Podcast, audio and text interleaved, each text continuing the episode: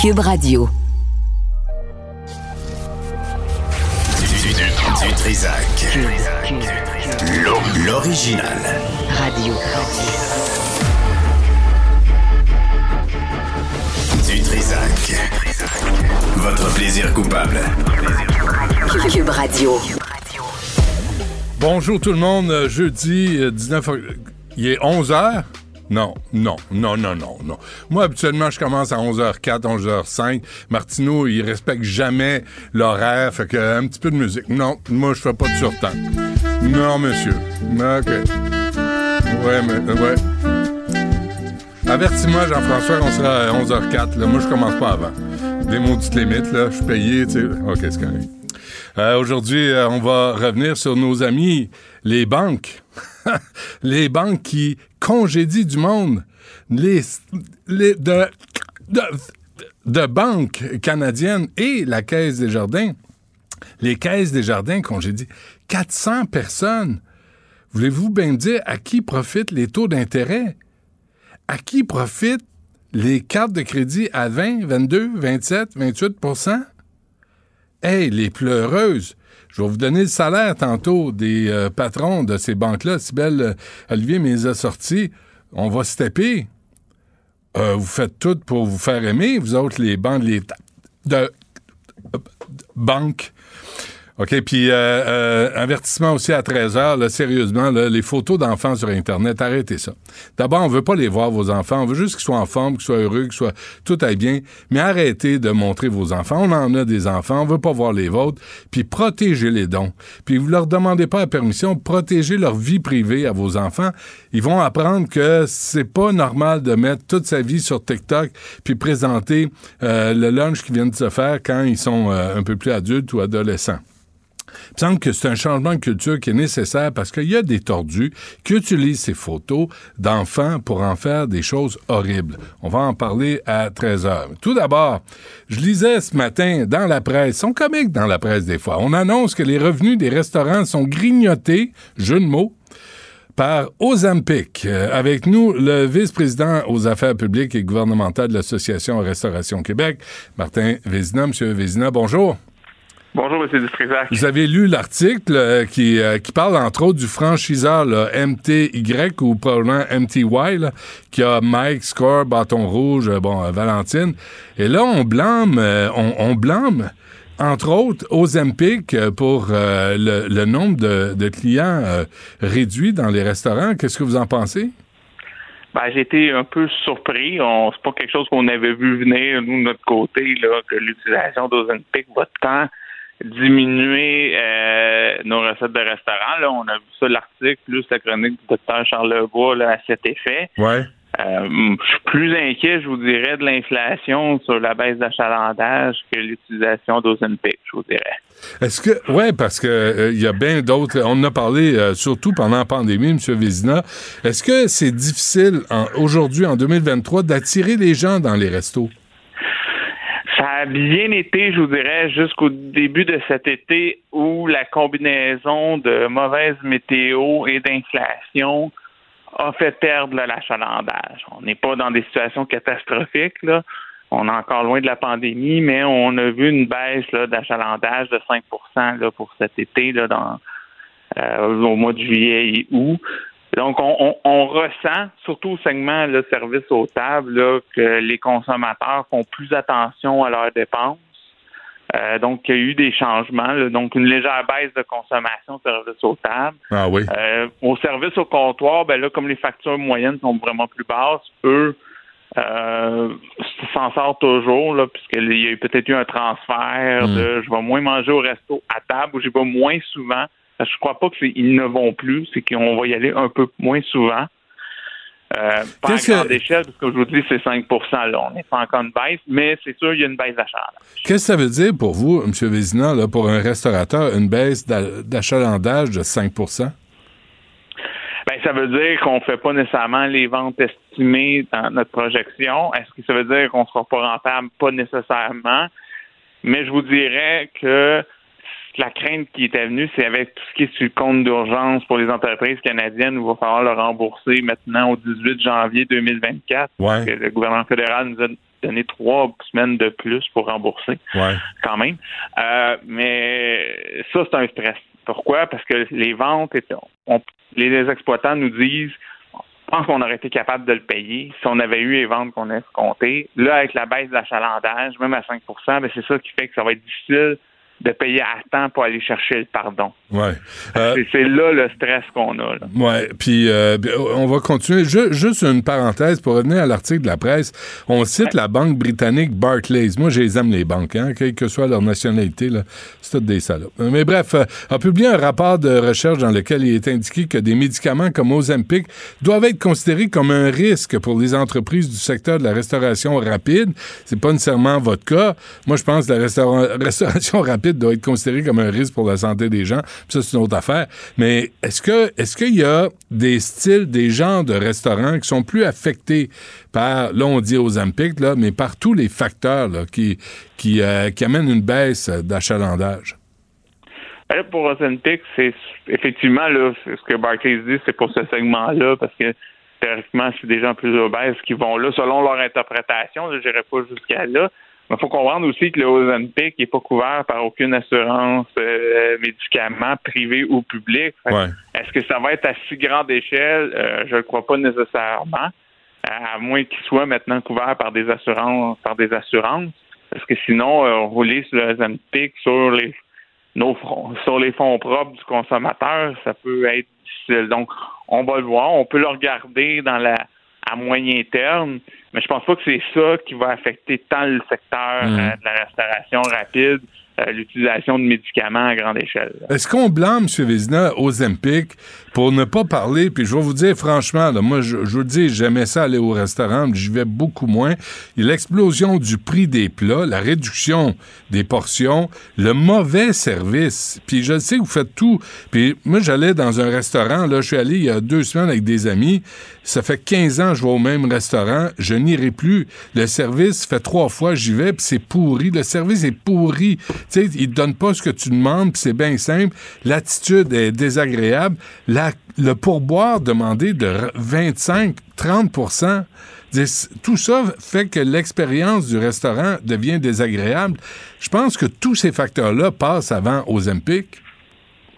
Ah, sûrement passe euh, avant Ozempic. Puis, ce qu'on vit, nous, dans l'industrie, je vous dirais, oui, l'inflation, deux, une pénurie de main-d'œuvre qui fait qu'on prend ce qu'on peut, y compris maintenant en service, là, depuis la réouverture de 2022, euh, les exploitants, ils prennent ce qu'ils peuvent pour pouvoir rester ouverts le, le quatre jours, quatre soirs qu'ils visent. Là. Parce que moi, j'ai des histoires d'exploitants, ils disent, je voudrais bien ouvrir le dimanche, c'est ma troisième journée la plus payante de la semaine. Hmm. Je peux pas ouvrir, mes employés veulent pas.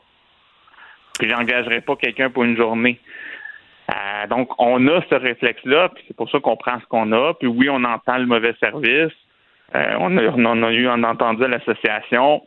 On fait le on essaye, les exploitants essayent de faire ça. Ouais. Et je pourrais aussi revenir, oui, les, les, les pourboires à, à 20-25% Sachez que pour les exploitants, c'est pas gagnant un, pourboire à 20-25 là. Hmm.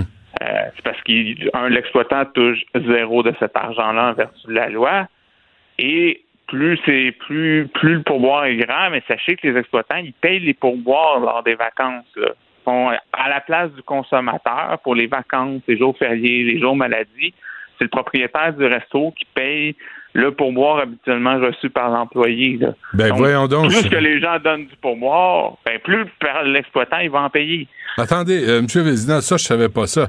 Là, donc, une journée, un, un jour férié, là, euh, où le- un, un serveur était censé rentrer, le, le restaurant est fermé, c'est le propriétaire qui doit compenser le serveur pour l'équivalent, j'imagine, la moyenne de pourboire qu'il reçoit. Ils font un vingtième de, des- des pourboires habituels déclarés, puis ils le remettent à, à- à l'employé. Eh C'est pareil pour les maladies, les maladies, c'est pareil pour les vacances. Euh, donc, c'est le- les pourboires reçus habituellement ces journées-là, ben, c'est l'employeur qui les paye. Ça, c'est en vertu de la loi sur les normes du travail. Sacramouille, vous pouvez bien euh, tirer le diable par la queue. La- L'attitude des jeunes là, qui viennent, tu sais, on le voit, là, les, les jeunes serveurs, là, je le répète, la dernière fois que je suis allé, je le nommerai pas parce que c'est un restaurant que j'aime, tu sais, malgré tout. Puis le gérant, il, fait tout ce qu'il peut, mais il est pris avec des, des jeunes qui sont arrogants, qui sont indifférents, qui savent pas vivre, ils savent pas servir, ils savent pas travailler, ils sont pas à l'écoute du client. tout ça, puis après, ils te demandent 20-25% de pourboire. Tu te dis, c'est une claque en arrière de la tête, tu vas recevoir plus que d'autres choses. Puis c'est effectivement, c'est pour ça que le 2025, on, on, là, on est en train de documenter un peu plus, savoir comment ça se fait que les terminaux se rendent à 2025. Est-ce que c'est parce que l'exploitant n'a pas fait sa configuration puis a pris les valeurs standards qui viennent des États-Unis ou la norme aux États-Unis est à 20% Pour plusieurs raisons, on ne paye pas les salaires de la même façon aux États-Unis. Ou est-ce aussi, puis c'est ça qu'on veut aussi comprendre, est-ce que c'est parce qu'il y a une pression du personnel de salle? Je vous rappelle toujours, il y a une pénurie quand même en personnel de salle. Ouais. Donc, est-ce que c'est cette pression-là qui fait, ben, si tu me le mets pas à 20 sur ta machine, moi, je vais aller voir l'autre en face, je vais aller travailler l'autre en face qui lui le met. Fait qu'on veut documenter Eh ça là, dans les prochaines semaines. Alors, alors là, les employés sont, ont pris en otage les employeurs. Mais je vous dirais que euh, depuis plusieurs années, puisque la pandémie nous a fait mal, oui, elle nous a fait mal pour plein de raisons, mais à l'hiver 2021, je me rappelle, l'hiver 2021, pour plusieurs travailleurs, l'industrie, les bons, ceux de carrière, ceux qui faisaient une carrière dans cette profession-là, à force d'attendre le téléphone qui venait pas parce que les mesures sanitaires ne permettaient pas d'ouvrir ça à manger, mais ils ont été travailler ailleurs. Ils ont été dans des RPA, ils ont été dans la construction et ils ne sont jamais revenus. Hmm. Et donc là, on travaille avec ce qui est ce qu'on a. On a amélioré les conditions de travail dans l'industrie aussi pour dire ben, il y a un travail qu'il faut faire nous aussi de notre côté. Les salaires ont augmenté de 21% sur trois ans en 2019 puis 2022. Les exploitants font les efforts pour retenir le monde, mais encore, comme je vous ai dit de l'histoire, ben, si l'équipe, il n'y a pas personne qui veut donner de disponibilité dimanche, ben, ben le propriétaire ne peut pas ouvrir. Est-ce que c'est deux, deux dernières affaires, M. Vézina, avant qu'on se quitte. Est-ce que c'est encore une bonne idée d'ouvrir un restaurant? Ben, je vous dirais que c'est temps-ci, puis c'est ce qu'on voit dans les chiffres, beaucoup moins d'ouverture de restaurants. Ah oui? Il y a un certain écrémage qui se fait, mais oui, on voit dans les chiffres qu'il y a moins d'ouverture dans les depuis 2022 par rapport aux fermetures. Donc, au net, on perd des établissements. Ah. Puis pensez-vous, euh, en conclusion, que le prêt accordé là, par le fédéral aux petites et moyennes entreprises, là, des prêts de 60 ou 40 000, euh, pensez-vous que ça va achever certains restaurants? Ah, tout à fait. là. C'est une grosse inquiétude dans l'industrie. là. De 40 à 60 000, de perdre le pardon, qui était si quelqu'un a pris 60 000, c'est 20 000 qu'il perd là, de pardon. Aïe, aïe. Puis après, on se ramasse avec des versements mensuels pendant une année, pendant deux à trois ans, tout dépendant de la, modalité du remboursement du prêt. Ça reste un versement mensuel, donc ça, ça va être dur. Il faut, le, faut le prendre dans notre structure financière. Et c'est sûr que ça aussi, ça va avoir une incidence sur les prix. Là. Ça, prêt, ces, ces remboursements-là, ben, il faut que le propriétaire le prenne quelque part. Hmm. Puis la marge dans l'industrie, c'est 2 à 4 là. Mais on peut pas, on peut pas difficile. payer, on peut pas payer un plat de pâtes à 30 pièces là, M. Vézina, là, c'est rendu fou, là. Mais vous savez, l'exploitant, il, il sait ça. Ouais. L'enjeu qu'on a, c'est il y a une pression de des salaires des employés pour les retenir, puisqu'on a besoin des gens Ouais. pour faire sortir les assiettes. Faut acheter la nourriture. Bon, Ben ouais. peut-être là, on va sur ce front-là, ça va se calmer, mais euh, c'est pas juste des protéines animales. Le bœuf qui a augmenté, là, quand on est dans des huiles puis dans les pâtes, c'est de base, là, mais l'huile, ça a augmenté dans des 300 C'est donc, l'exploitant, il voit ses factures augmenter, comme vous, Mm, quand vous mm. allez à l'épicerie, vous avez bien vu que ça a augmenté. Mhm, Ben, ben oui. l'exploitant, c'est la même chose. Mm. Il y a la pression sur les salaires. Euh, là, on a des versements de prêts qui pourraient être demandés si, ben, si le gouvernement fédéral ne change pas son fusil d'épaule. Ben, tout ça, là, c'est, on navigue là-dedans. C'est sûr qu'on, les gens essayent de, on sent que l'élastique est au est sur le bord de briser au niveau des prix. Mais là, Mais di- on va essayer dites-moi- de voir est-ce qu'on change les menus puis tout ça? Ils vont le faire, cet exercice-là, mais Ah, c'est extrêmement difficile comme gymnastique Ah, ouais. actuellement. Non, je, je vous crois sur parole. Monsieur Vézina, avez-vous l'impression que, tu sais, Montréal, c'est une ville de foodie. Il y a des gens qui viennent à Montréal pour aller dans nos restaurants parce qu'on a eu de, on a de très, très bons restaurants, principalement à Montréal, mais au Québec en général, mais principalement à Montréal. Euh, Avez-vous l'impression qu'on vous laisse à votre propre sort, qu'on comprend pas que vous faites partie d'une industrie touristique importante? Bien, ça, je, je, ça commence à être saisi, je vous dirais, au niveau touristique. On espère avoir un peu plus d'appui à cet effet parce que cet été, ben, la clientèle touristique, ça a beaucoup aidé le secteur. On Ouais, a été hein. présent pour ça, puis on est une destination. Oui, Montréal, destination, on, a- on travaille avec l'Office montréalais de la gastronomie, puis on montre comment la gastronomie montréalaise, qui peut être pas nécessairement la fine cuisine, mais comment Montréal est une place où on peut extrêmement bien manger à des prix euh, défiant toute compétitivité. Là. Hmm. Et il faut mettre ça de l'avant. Je vous dirais aussi Québec, aussi une très belle scène de restaurants aussi. Ouais, ouais, ouais. Euh, On, on a vraiment un beau produit. Puis oui, je pense qu'il faut qu'on le mette plus en évidence. Écoutez, bonne chance, euh, Martin Vézina. Merci pour ces précisions. Puis, euh, puis euh, Ozempic, euh, c'est correct pour la restauration rapide, mais il y a de bons restaurants. Puis euh, essayons de trouver un juste, euh, un, un juste équilibre entre euh, la capacité de payer des clients, puis aussi les besoins euh, très réels là, des restaurateurs. Il va falloir qu'on le trouve, cet équilibre-là. Oui, tout à fait. Puis, sais, oublions pas, on va aussi au restaurant pour socialiser, surtout service aux tables. Ouais, C'est un événement. Il y a quelque chose. Faut, faut se rappeler ça aussi. Oui, on veut, on va chercher du plaisir. Mais il Faut qu'on est dans une industrie de plaisir. là. Mais il faut que les serveurs et serveuses comprennent ça aussi, que nous, on est là pour avoir du plaisir, pour pas se faire suer puis courir après pour avoir du parmesan à ta table. Oui, bien Ouais. sûr. Martin Vézina, euh, bonne chance. Lâchez pas. Merci. Merci. Du Trisac. Des propos cohérents. Des opinions différentes. Vous écoutez Du Trisac. Alexandre Dubé est avec nous. Alex, euh, bonjour. Je ris, mais c'est pas drôle. là. Salut Benoît. As-tu travaillé ce matin pour payer tes contraventions? Ben écoute, moi c'est rendu que euh, sur chaque cachet euh, que je reçois pour l'animation, je me prévois un budget stationnement parce que devinez quoi? Ah ah ah ah, c'est pas vrai. Ben oui. Une deuxième contravention à l'espace de cette semaine. Cette fois, euh, pour ceux qui nous ont suivis un peu, la première fois, ça avait été juste en face de la station Oui. euh, où il y a des bornes de recharge pour véhicules électriques. Et sur le panneau juste à côté, il y a trois pancartes qui disent une chose et son contraire. Donc, c'est difficile de savoir euh, si on peut se stationner ou pas. Je l'ai signalé au 311. On attend toujours la visite des inspecteurs. Alors là, je me suis dit, je vais me stationner de l'autre côté comment, de la rue. ils ont, comment ils ont réagi, les inspecteurs, quand ils ont reçu l'appel, Ben, d'après toi? La première, ben, première des choses, je les ai réveillés. Ils ont fait, Hein?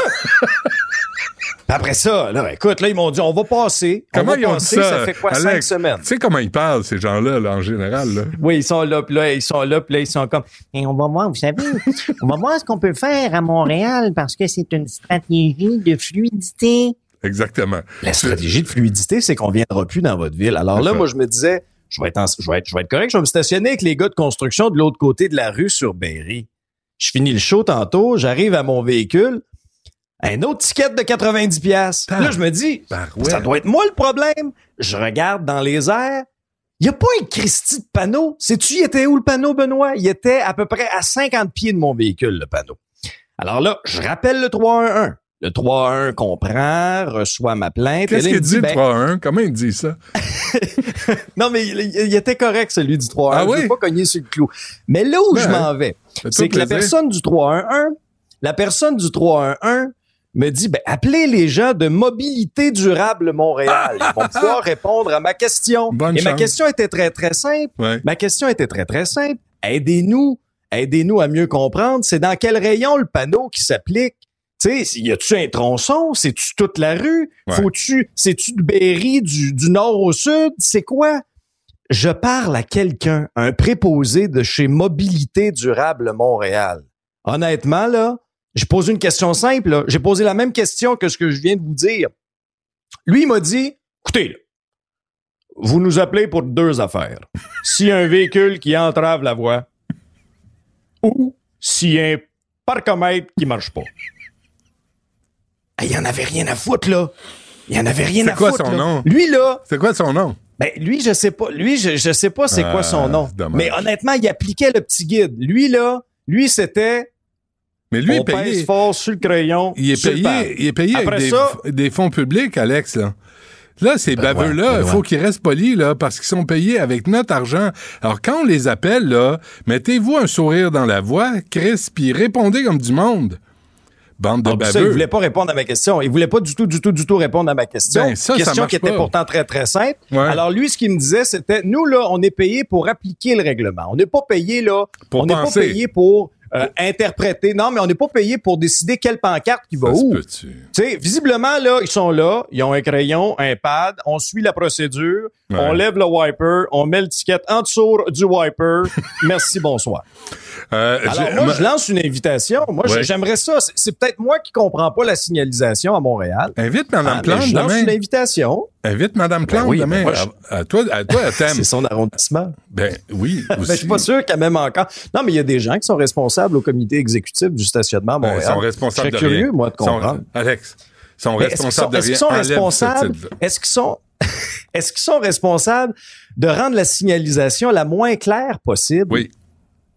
Et, Non, et non, attention, non. je te fais une mise en garde. Ouais. Quoi? Je te fais une mise en garde, Benoît, là. Tu, tu, tu faisais, euh, tu questionnais à juste titre l'Association des restaurateurs sur la difficulté qu'ils rencontrent actuellement. Là, on va se rajouter un budget, là.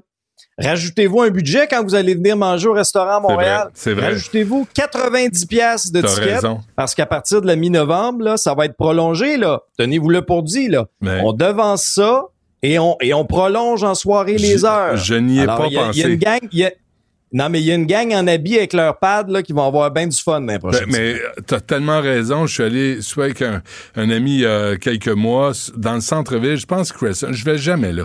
J'haïs ça, moi, l'ouest de Montréal. là. Tout Puis euh, lui, il m'a invité. En tout cas, un restaurant italien là. Tu sais. euh, on est sortis tous les deux. On a tous les deux une voiture électrique et tous les deux on avait une contravention. Là, tu dis, puis on était à une borne de recharge. Ils veulent pas. Ben, c'est parce qu'ils vont crever de faim.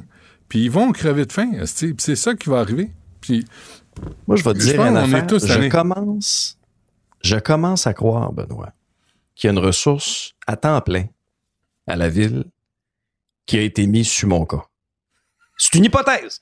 Je peux me tromper. Ouais, mais je pense J'ai l'impression qu'il y a un petit bonhomme vert Ouais. qui me suit Ouais, à la trace, ouais, puis là, qui se dit, regarde-les du B. ouais. Il y a des mauvaises Ah fréquentations. Y a- Écoute, je t'invite. je- Informe, informe-toi parce que euh, il y a, y a moi, je stationne au Trou à euh, de l'autre côté sur Saint-Hubert. C'est 280 dollars par mois. Écoute, quand j'ai quand je me suis Ben, je suis euh, quasiment rendu là, là. Ben, quand j'ai commencé en septembre, euh, c'était 200, 240. Et le surlendemain où j'ai payé pour le mois, puis ils m'ont donné une carte d'accès, le monsieur Yves, qui est très sympathique, m'a dit Excusez-moi, il faut que je vous dise, on augmente à 2,80. Tabarouette! Pour pas dire autre chose. 40 Mais pièces. C'est l'infla- l'inflation, Benoît. Non, Ben- mais écoute, Benoît, là, je suis rendu à 180 pièces. Je m'approche de ton budget, là. Ben oui. Puis moi, je. Donne-moi deux, trois jours encore, puis on va être rendu là. Ben oui, tu cherches pas, là. Tu vas au tu sais, c'est douteux. Des fois, il y a quelqu'un qui fait un petit caca devant la porte. Pas grave, tu vas avec, là. Tant qu'à te faire chier, laisse-le aller. Euh, on va, on va... Hausse des accusations pour harcèlement. Oui, Ça, dans c'est- les affaires courantes. Ouais.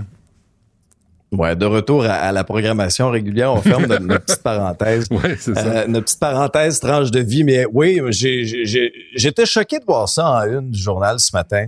Euh, à quel point la technologie s'est rendue, tu sais, une, une vraie farce pour les gens mal intentionnés, les harceleurs. Mm. Et de l'autre côté, ben, par exemple, les femmes victimes de violences conjugales sont épiées plus que jamais. Quelques chiffres de la part du directeur des poursuites criminelles et pénales.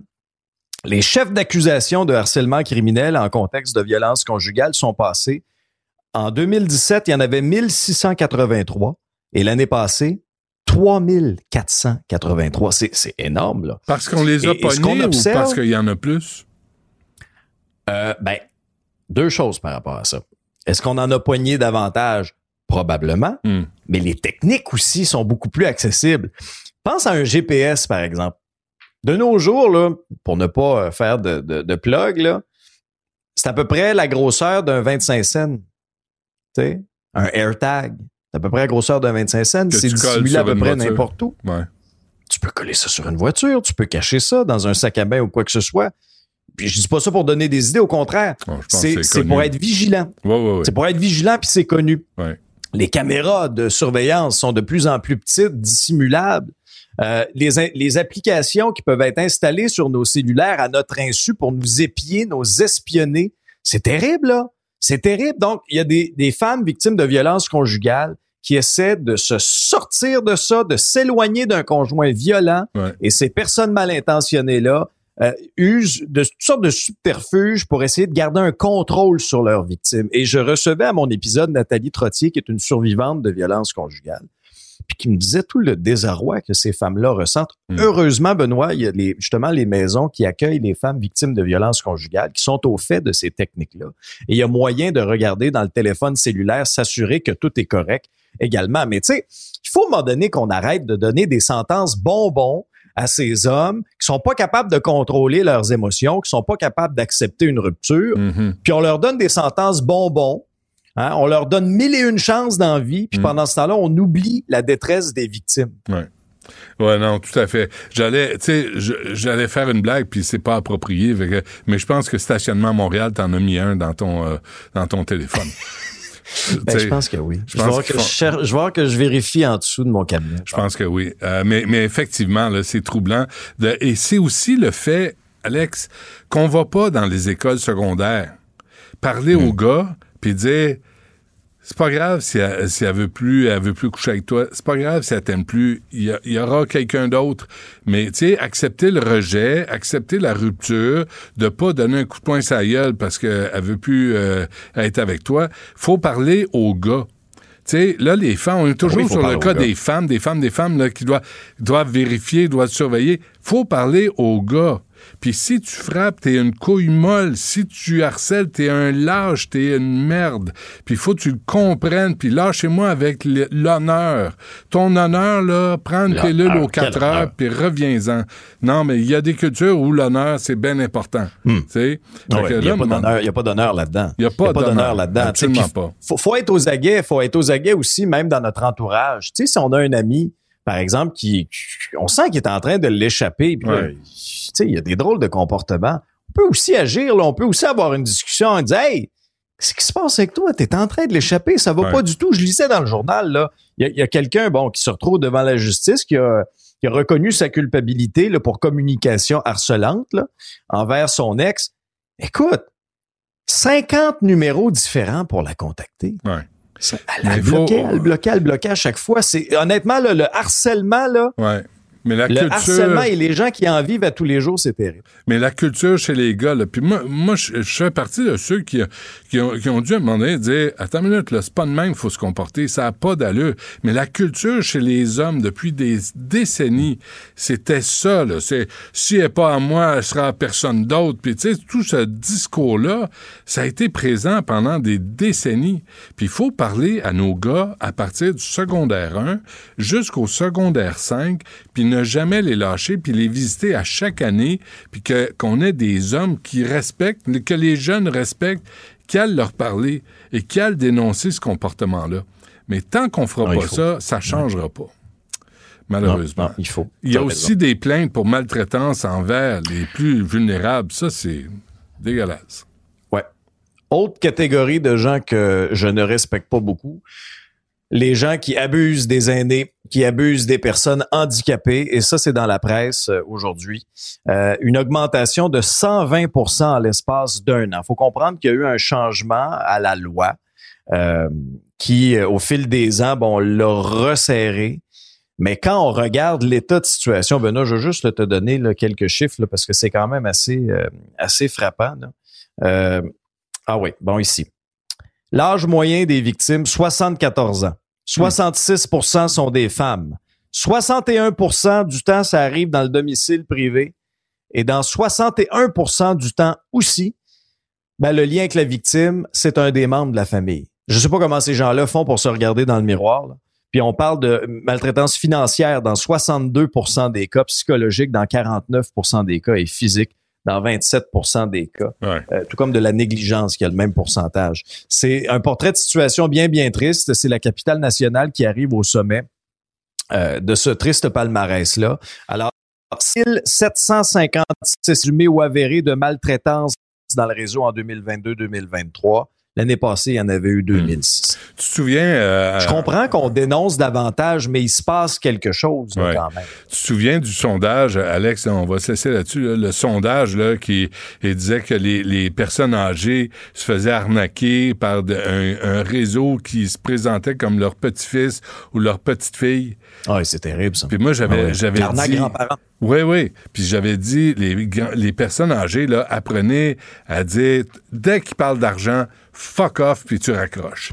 Puis à un moment donné, il va falloir qu'on apprenne aussi aux, aux personnes âgées de se détacher là, de ce chantage émotif que certaines personnes utilisent, des membres de la famille, Alex, que tu disais. C'est franchement dégueulasse. C'est terrible. là. Ben oui. Oui, c'est dégueulasse. Puis dans un cas comme dans l'autre, il y a un parallèle à faire entre nos deux derniers sujets, que ce soit de la violence Ouais. conjugale, conjugale ou encore des gens qui ont l'odieux, et c'est vrai que c'est dégueulasse, d'abuser des aînés, des personnes âgées. Il faut que les sanctions soient à la hauteur de, de ce crime épouvantable. Fuck Ça off. suffit, là. Les sentences bonbons, ça suffit. Ouais. Fuck off puis raccroche. Mais euh, sentence bonbon, on va revenir là-dessus, là, parce que euh, Pierre Paulus a déposé un projet de loi, le C-325, pour remplacer le C-5, pour que les gens soient redevables de leurs actes, quelle que soit Il leur origine. sacrémouille, ça passera pas, tu sais bien. Mais oui, il est temps. Puis ça, ce que tu dis aussi, là, il y a ce sentiment-là dans la population aussi. Tu sais, de là, on va arrêter. Ben, ça avec- passera peut-être pas là maintenant, mais je sais pas si t'as as vu le dernier sondage Angus Reid? Ça, ça peut passer bientôt. Ça peut passer dans le plus vite qu'on pense. Merci, Alex. On se reparle demain, puis Salut. oublie pas de payer tes contraventions. Je pense que je vais venir sur le pouce demain. En vélo. Notre gestion, elle est irréprochable. Ouais, merci, Ah oui. Mme Plante. Du Trisac. Des propos cohérents. Des opinions différentes. Vous écoutez Du Trisac. superbe, sublime, merveilleuse. Sauf que ce gars-là est quand même euh, rationnel et pragmatique. Mais ça pose un très grave problème. Je t'assure qu'il n'y a aucun politologue sérieux qui va te dire Oh. Un politologue, pas comme les autres. Loïc Passy. C'est pas le temps de faire ça. Loïc, bonjour. Bonjour Benoît. Ça augure mal, hein?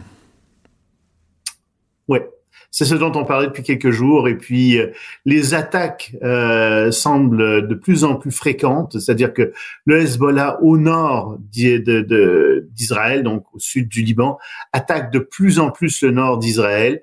Il y a de plus en plus d'évacuations de zones israéliennes. En fait, on n'a jamais vu de tels combats euh, depuis 2004, quelque chose comme ça. Donc, euh, ça augure très très mal. Il y a un renforcement des pilonnages, des échanges de buts, etc. J'espère que ça va s'arrêter là, mais on dirait que non. Et il y a des journalistes qui ont été en Cisjordanie et qui disent attention, euh, les gens en Cisjordanie, les Palestiniens, sont enragés contre l'autorité palestinienne, contre Mahmoud Abbas. Ils disent qu'il fout rien. Ils ont un peu raison, mais il y a 87 ans, ça fait longtemps qu'il aurait dû euh, céder euh, sa place à quelqu'un d'autre. Mm. Et on parle même d'une guerre civile entre Palestiniens en Cisjordanie. Et pendant ce temps-là, Israël bombarde maintenant le sud de la bande de Gaza, le sud de la bande de Gaza, où doit entrer, on espère sous peu, un convoi de camions humanitaires, pas beaucoup, une quinzaine de camions, mais pour commencer à soulager un petit peu la misère qu'il y a euh, dans la bande de Gaza. Donc oui, la situation est en train de dégénérer euh, et malheureusement, euh, c'est J'aimerais avoir de bonnes nouvelles puis te dire euh, ah ben non euh, ça va un petit peu mieux. Non non ça va pas mieux. Hmm. Euh, la situation continue à dégénérer. Puis c'est possible que le Hezbollah je te le disais hier que le Hezbollah voulait attaquer. Puis maintenant ils se sont en plus étant donné la propagande je pense que ils se sentent très appuyés par les populations musulmanes du monde entier donc On le voit dans toutes les grandes villes, hein, euh, Loïc, là, les manifestations, euh, au moins pro-palestiniennes, au pire euh, pro-islamistes. Oui, mais pro-palestinienne, c'est une autre chose. Alors, on peut être très pro-palestinien parce qu'en effet, euh, Israël est sur des territoires qui lui appartiennent pas et euh, qu'ils essaient de, de confisquer ces territoires et de les coloniser. Moi, je suis tout à fait d'accord avec les Palestiniens qui dénoncent cette situation-là. Ça, c'est une chose. Par contre, le problème, c'est que c'est que le Hamas, qui est une institution euh, totalitaire, politico-religieuse, islamiste, euh, soit devenu le fer de lance, le flambeau, le porte-parole des Palestiniens. Ça, non. Et la même chose pour le Hezbollah. Hmm. Ces, ces deux organisations veulent détruire complètement Israël et littéralement jeter à la mer les Israéliens. Alors, tu as des gens qui disent non, en fait, c'est de la propagande. En fait, ils veulent discuter. Ouais, ouais, ouais. Ce sont des islamistes, ils veulent instaurer un pouvoir totalitaire. Et c'est ça la tragédie en ce moment des Palestiniens, c'est qu'ils n'ont plus de porte-parole crédible, ils n'ont plus de porte-parole réel. Hmm. Il faut se débarrasser. Alors, où est la priorité? Si d'un côté, je te dirais, mais oui, je veux que les Palestiniens aient leur État, je trouve que l'occupation d'Israël doit être dénoncée. Mais d'un autre côté, le Hezbollah et le Hamas sont des organisations excessivement dangereuses dont il faut se débarrasser. Alors, quelle est la priorité? Ben, je suis obligé de te dire, c'est le Hamas c'est le Hezbollah. Il Hmm. faut se débarrasser du Hamas et du Hezbollah d'abord et avant tout. Ouais. Euh, mais ça, c'est comme, euh, c'est comme, C'est- c'est- c'est- c'est- c'est comme Al-Qaïda, c'est comme l'État islamique, euh, c'est comme l'herpès, ça revient tout le temps. tu peux pas arriver. Le problème, c'est que il y a beaucoup de gens qui ont le cerveau complètement lessivé par la propagande religieuse. Et quand tu te mets à parler de propagande religieuse, ils s'imaginent que tu essaies de les, de, t'essaies de briser leur foi, etc. Ça les rend encore plus euh, enragés. Euh, c'est très difficile de, de Ouais. parler avec des gens comme ça qui ont le cerveau lessivé par la propagande religieuse. Mais demandez-vous pourquoi. C'est la euh, réalité. Il faut le faire quand même. si on vous manipule et dans quel but on vous manipule? Tu sais, c'est- moi, je crois pas à ça que tout le monde pense de la même façon, dans le même sens. Non. C'est insensé. Non, mais les gens ont peur aussi. Tu sais, c'est ça le terrorisme aussi, c'est faire peur aux Ouais, gens. ouais. Tu fais un attentat, tu commets un attentat, puis tu fais peur à des milliers, des millions de personnes qui osent Hmm. plus bouger. Ben, ça marche c'est pour ça qu'il faut résister à ça. Ça marche en Ça Occident. marche partout dans le monde. Ça marche partout dans le monde. Ouais. Mais il faut y résister. Il faut dire, écoutez, malheureusement, c'est c'est épouvantable pour les gens qui meurent, mais c'est une petite, petite, petite minorité de gens euh, qui, qui subissent ça. Puis, je veux dire, euh, c'est c'est épouvantable pour les gens qui meurent, mais il faut se tenir debout et résister à ça, Bon. et résister au terrorisme. Sinon, ces gens-là gagnent. Parle-nous, euh, Loïc, de Jim Jordan. Ça, c'est le cirque. Euh, c'est plus distrayant que le cirque du soleil même, euh, plus acrobatique en tout cas, Euh, parce que Jim Jordan, tu sais, il y a eu un vote et euh, avant-hier, alors 20 votes, euh, il manquait, il lui manquait 20 votes, 20 personnes parmi euh, les républicains, enfin parmi les républicains ont voté contre lui. Deuxième tour hier, combien ont voté contre lui? 22.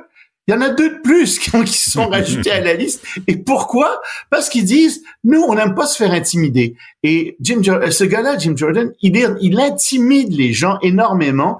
Euh, il fait des pressions sur les bureaux euh, de comté de ces gens-là. Euh, il, y aurait- il y a même des gens qui ont reçu, des représentants, des élus, qui ont reçu des menaces de mort. Des menaces de mort d'ici qui sont crédibles en plus. Ben, évidemment, Jim Jordan, non, je suis pas derrière ça. Mais oui, il est derrière toute une campagne. Il attaque, il attaque, il attaque. Il fait de l'intimidation. Puis à un moment donné, les gens disent ça suffit. Hmm. Euh, quand je te dis de se tenir debout, ben les gens disent non. Euh, puis tu n'auras pas mon vote parce que tu m'intimides, puisque tu intimides les gens, et je ne te veux pas comme président parce que tu vas intimider les gens. Alors, félicitations à ces 22 personnes qui se tiennent debout. Il est supposé y avoir un nouveau vote aujourd'hui. Euh, on va voir combien ça va être. J'aimerais bien qu'il y en ait 24, 26 qui soient contre lui cette fois-ci. C'est pas impossible. Ouais. C'est pas C'est impossible. un peu la méthode de Donald Trump, euh, dans le fond. Là. Oui, oui. Oui, oui, c'est la méthode de Donald Trump aussi, intimider les gens. Hmm. Mais ça marche pas. Euh, enfin, c'est-à-dire, ça marche auprès de certaines personnes. Mais tu sais, quand tu as des gens qui commencent à se tenir debout, qui disent non, ça suffit, Ouais, ouais. euh, ça peut créer un effet d'entraînement, surtout s'il y a des leaders euh, qui commencent à dire non, ça suffit. Vois. puis c'est ça qu'il faut qu'il y ait. Alors, reconnais le génie de Donald Trump. Non, c'est correct. Je, je, oui. je- je pousse mal. euh, Génie non, du marketing, je l'ai toujours dit. Génie du mal. marketing, en, en termes de marketing, Trump est extraordinaire. Ouais, ouais. Pour le reste, ça va pas mal Ouais, moins bien. Pas sûr, oui. Euh, avant qu'on se quitte, euh, Loïc, un mot sur l'Ukraine. Ben, en Ukraine, ils ont un problème de juges. Il leur manque 2600 juges, le tiers de leurs juges, parce qu'il y a beaucoup de juges qui ont été renvoyés pour corruption, ce qui est très, très bien. Enfin, c'est ce qu'il faut faire. Puis, ils n'arrivent pas à en nommer d'autres parce que, justement, les enquêtes sont très longues. 2600 juges qui ont... C'est le tiers de tous les juges en Ukraine euh, qui qui sont pas là et ça va prendre des années. Alors, ça retarde toutes les causes et c'est un nouveau problème qui vient se rajouter à l'Ukraine, mais quand même, faut dire, les, les- les- le gouvernement ukrainien essaie vraiment de nettoyer le système de justice et d'avoir des juges honnêtes. Et pour ça, ben, je pense qu'il faut le féliciter. Très bien. Loïc Tassé, merci. À demain. Trisac. Même si tous les chapeaux lui font, il ne parle jamais à travers son chapeau. Vous écoutez Du Trisac. La rencontre Martino du Trisac. Ah, ça, ça regarde mal. Ça regarde mal. Il commente l'actualité dans le calme et la sérénité. Arrête de te plaindre, arrête de chialer. Une génération de flambous, de mollassons. Des propos sérieux et réfléchis. Tu me niaises-tu? Ben oui. Brut de bouche. La sagesse en bouteille. Richard, bonjour. Salut. Comment euh, ça va, Richard? tellement de bonne humeur. L'actualité est tellement le fun. C'est As-tu lu, as-tu lu ce qui s'est passé à Calgary? Non. Le juge de Calgary? Non. OK, parce que je sais que tu vas en parler bientôt, là, des euh, sentences bonbons. Tu en as parlé tantôt avec Alexandre Dubé. Ouais. OK. Un gars de 22 ans a agressé sexuellement une fille. La fille a porté plainte contre lui. Le gars veut que la fille retire sa plainte.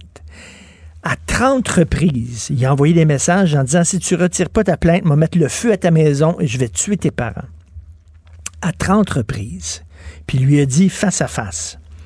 Le gars a été arrêté, euh, donc accusé de harcèlement, puis tout ça, menace. Et là, il était passible de 8 ans de prison. Passible de 8 ans de prison. Mais là, la, la couronne et la défense se sont entendus ensemble pour lui donner 10 mois de prison. Et là, le juge est obligé, parce qu'il y a eu une entente entre la couronne et la défense, et le juge dit, ça n'a aucun maudit bon sens. Ce gars-là mériterait, moi, j'aurais, je lui aurais donné trois ans de prison. Il était passible de, de 8. J'aurais donné trois ans, mais je suis obligé, parce qu'il y a une entente entre les deux, de lui donner 10 mois. Mais je trouve ça épouvantable comme sentence. Tu me dis comment ça fait que la couronne a accepté de donner 10 mois à un gars qui a fait ça? À ce que ça annonce? Sais-tu ce que ça annonce, ça? Ça et tous les autres exemples qu'on a. Ça annonce que, je l'ai reçu euh, il y a deux jours, Pierre Paulus, Ben euh, oui. et le, le projet de loi C-325, là, pour... D'ailleurs, vraiment- excuse-moi, entre parenthèses, j'ai lu cette nouvelle-là. Sur, ça vient de paraître sur le site du Journal de Montréal. Ouais. Et ils ont mis ton entrevue avec Pierre Paulus. Ben, euh, ça. Justement. Par- parce que, tu sais, j'ai dit, ben, vous autres, vous êtes des réactionnaires, les conservateurs, vous êtes des fous furieux, vous voulez jeter les gens en cellule avec des, des menottes aux pieds, tu sais, vous, vous ouais. des- Non, non, c'est juste que là, à un moment donné, il faut ramener un juste équilibre à la justice. Puis quand tu as des victimes Mais- qui ont... Tu sais, le, le gars, les Forces armées canadiennes, le gars euh, Bédard, là, qui, euh, qui, a, qui a étranglé son ex-conjointe, qui disait, c'est assez... Puis on lui, plus on, on t'avoir. lui a dit, on va te donner une petite peine parce qu'il faut pas que Non, tu perdes ta job. absolution conditionnelle. Absolution. Conditionnelle. Faut pas que tu perdes ta job aux Forces armées canadiennes ou tu peux porter, tu peux avoir une arme à feu sur toi. Attends une minute, l'autre, le Chilien, le gars vient de Chili, il est au Québec. Ouais. OK, il est ici. Il euh, il, agresse, il agresse sexuellement une fille, une ancienne amie d'école. Ouais. Il l'amène dans un bar, Oui. elle boit un peu, puis Puis elle, elle commence sent à se sentir mal. Est-ce qu'il a mis de la drogue dedans? Ça a l'air. Il l'amène chez elle, il la viole. Euh, Il la viole. Et là, on lui dit, ben là, le gars, il est passible d'être expulsé, Christy, parce qu'il n'est pas citoyen canadien. Non, non, on veut ça comme citoyen. On dit non, on, on va, on va donner une sentence bonbon euh, à purger à domicile ou je sais pas Ouais. quoi, parce qu'on veut pas que tu sois expulsé dans ton pays. Mais je m'en je m'en crisse qu'ils soient expulsés. Oui. Il aurait dit penser Si avant. tu veux pas être expulsé, étrangle, viole pas de femme. Si tu veux garder ta job aux Forces armées canadiennes, étrangle pas ton ex. Comme l'autre ingénieur Et- et son qui avait eu ex, aussi là. une absolution, l'ingénieur, Ouais. en disant qu'il avait besoin de travailler, il avait besoin de voyager. Hull, euh, comment il s'appelle? Simon Hull. Ben ouais, Il avait besoin de voyager, donc on va lui donner l'absolution. Mais là, on prend, on prend les besoins des agresseurs en considération. La femme du gars des Forces armées canadiennes est sur les pilules depuis ce temps-là. Elle est sur les pilules. Elle, là, sa sentence, là, on ne sait pas combien de temps ça va durer. On ne sait pas combien de temps elle va, elle va pouvoir reprendre Non, une vie l'important, normale. c'est que lui, il faut pas qu'il perde sa job dans les forces armées. Mais Et depuis quand, Benoît, être tough on crime, c'est fasciste? Depuis que Depuis Justin, quand? je- depuis 2015, depuis que Justin est arrivé au pouvoir, Maria Mourani là, avait proposé, elle était au Bloc québécois, avait proposé euh, de renverser le fardeau de la peine, euh, de la preuve plutôt, euh, quand venait le temps de parler aux proxénètes et aux revendeurs de drogue. Explique-nous, toi, comment tu fais pour te payer un char de même, puis une maison comme ça, puis du Ben bling-bling oui. autour du cou. Justin Tintin, il voulait pas. C'est trop méchant. C5, là, dépendamment de quelle communauté tu viens dans vie, ça veut dire que tu peux pas avoir du bon monde. Dans cette communauté-là. Tu, Non. tu acceptes le fait qu'il y a si des t'es bandits noir, si t'es noir, ben c'est pas de ta faute, c'est un criminel. Mais je m'excuse, mais il y a plein de noirs qui marchent droit. euh, qui marchent droit. la, Ben ouais, la grande ben ouais, majorité, ben ouais. 99% des noirs sont corrects. Ouais. Et là, eux autres, on leur dit non, non, c'est dans votre nature ou c'est tous les noirs maintenant. dans votre euh, culture, Dans votre culture d'être violent. Voyons donc, tu sais, Christy. tu sais ce que ça annonce? Ça annonce un gouvernement majoritaire conservateur. Ben oui. Parce que là, Justin nous fera pas le coup. Tu sais, il était troisième là, à la course euh, à la chefferie du Parti libéral. Il faut se souvenir de ça.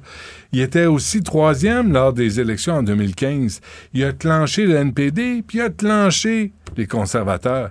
Fait que c'était un snoro, le Justin. C'est un snoro, mais c'est un Mais peu là- heureux. Puis tu vois, là, on lui dit, c'est parce que là, t'as fait la marionnette pour le Hamas Mais quand oui. t'as dénoncé le bombardement d'un hôpital chrétien à Gaza. Et jamais il s'est Il a- demandé il- pourquoi, Israël ferait sauter un hôpital avec des enfants dedans Ben oui. alors que euh, Joe Biden s'en va en Israël dans les Ben oui, 24 heures. C'est Euh, insensé. À moins d'une erreur, là, tu sais, tu t'appuies Ouais. sur le mauvais piton.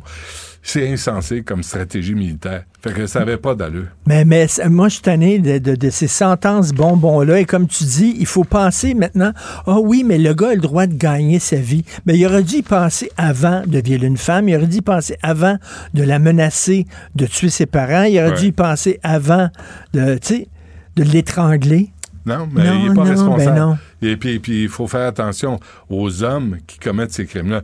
Moi, je trouve ça, je, je trouve ça aberrant. Tu sais, je trouve ça aberrant. Puis on dit, puis il n'y a pas, de- il y a pas de sommité, il n'y a pas d'autorité quelque part pour convoquer le juge. Je disais, viens ici, toi là. Là, là, là, toi, toi, tu vis dans une, euh, un- tu vis pas avec le vrai monde.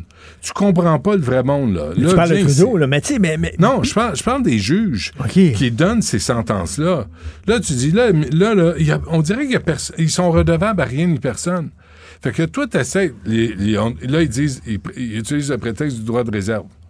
Là, on peut pas parler dans les médias. Excuse-moi, là, mais quand il y a ce genre de sentence-là et que tout le monde réagit de la même façon, ce juge-là doit se et- justifier. et- et ce qui est d'autant plus étonnant que selon la loi, euh, quand tu donnes une sentence, il faut aussi que tu fasses en sorte que les gens euh, puissent continuer à avoir confiance au système de justice. Ouais, ouais. Et pas donner des sentences trop bonbons parce que tu mines la confiance des gens vers le système de justice, puis tu nourris le cynisme. Mais là, Mm. avec des, des, des- des sentences de même, les gens regardent ça puis ils disent Ramenez-nous Clint Eastwood puis Dirty Harry.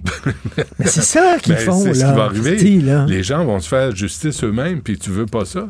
Fait que la- le terme sentence bonbon, c'est Claude Poirier là, qui, est le- qui a les droits d'auteur là-dessus. là. C'est En tout cas. Justin Trudeau, là, c'est en étoile pâlie énormément. Puis, tu sais, sa, politique migratoire, là, on n'est pas tout seul à dire ça n'a pas de bon sens au Québec. Les Canadiens aussi. Mais- disent, c'est quoi cette affaire-là, Christy? Mais ça change rien. Voyons. Ça change rien. Ça change rien. Regarde, là, la- notre amie Amira El-Gawabi, la commissaire, euh, la représentante euh, du gouvernement du Canada, qui ne pleure que pour les... Nous, là, on est capable de dire, c'est pas normal. Non, on a de l'empathie pour le peuple palestinien qui se fait bombarder. Elle, pas- elle, elle n'est pas capable de dire l'équivalent pour le peuple israélien Non. qui se fait égorger, qui se fait attaquer, qui se fait violer. Elle dit, il faut lutter contre l'islamophobie et les autres haines.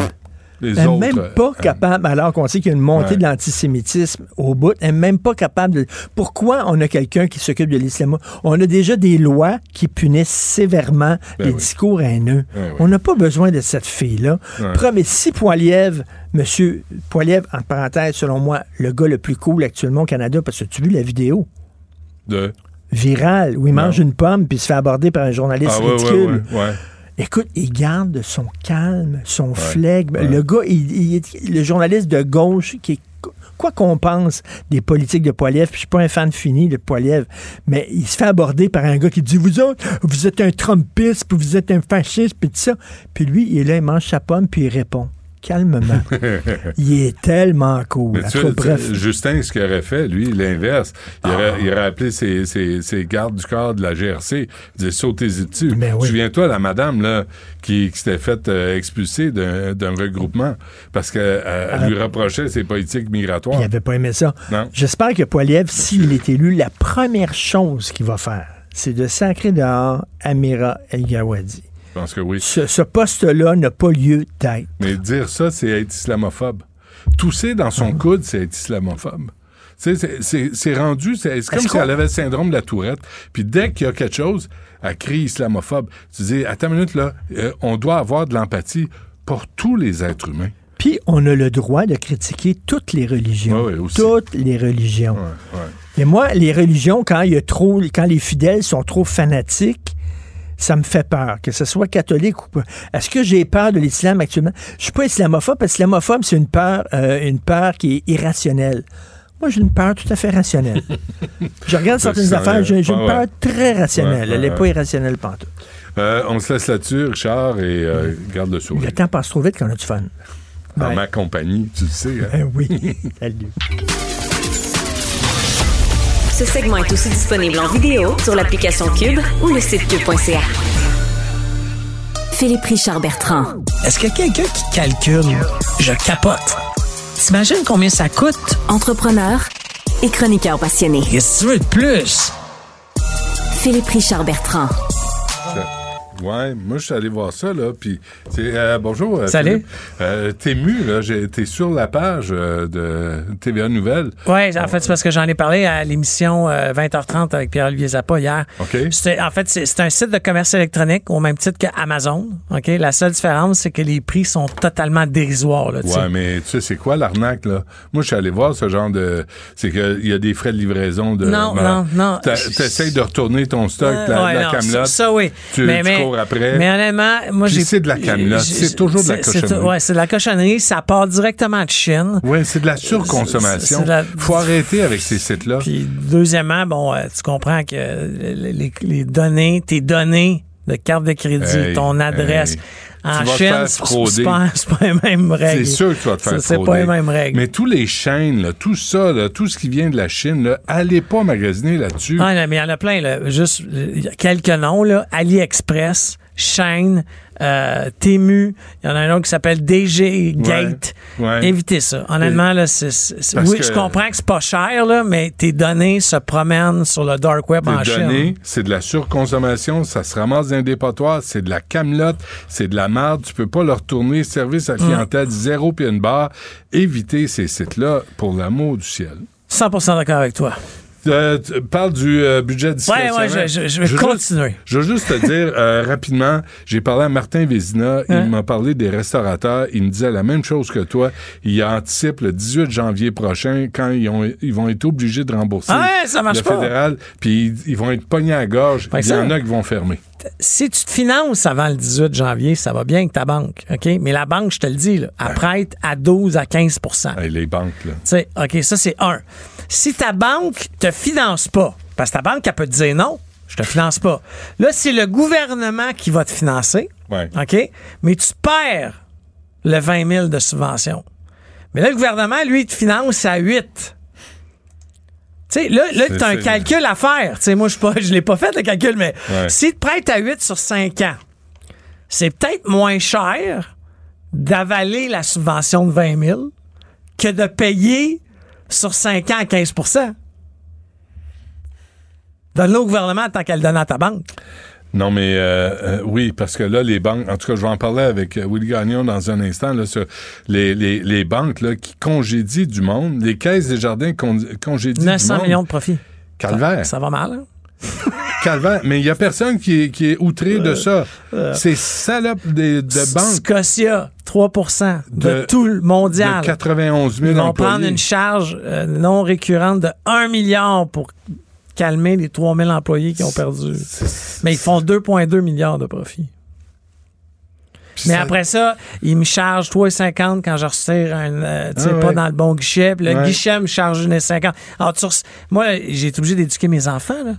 Mon fils, lui, il a pas, il, a- il avait pas allumé, là, mais il re- 20 ça coûtait 5 piastres de frais. Ben oui. Tu sais, là, j'ai dit, mon, mon grand garçon qui m'écoute des fois, j'ai dit, ouais, va juste chez Desjardins, là. Ouais, ouais, il avait pas compris. Là, on est chanceux Mais- parce que les étudiants, ils renversent les charges, le programme chez Desjardins, à la fin du mois. Ah oui? Mais quand même 3 dollars pour aller chercher ton argent parce que t'es Ouais, pas dans le bon guichet. Tu me niaises-tu? Et tout ça est électronique, ça Ouais. coûte fuck all, Ouais. puis tu me charges 3 piastres. C'est les banques Ah. congédient du monde.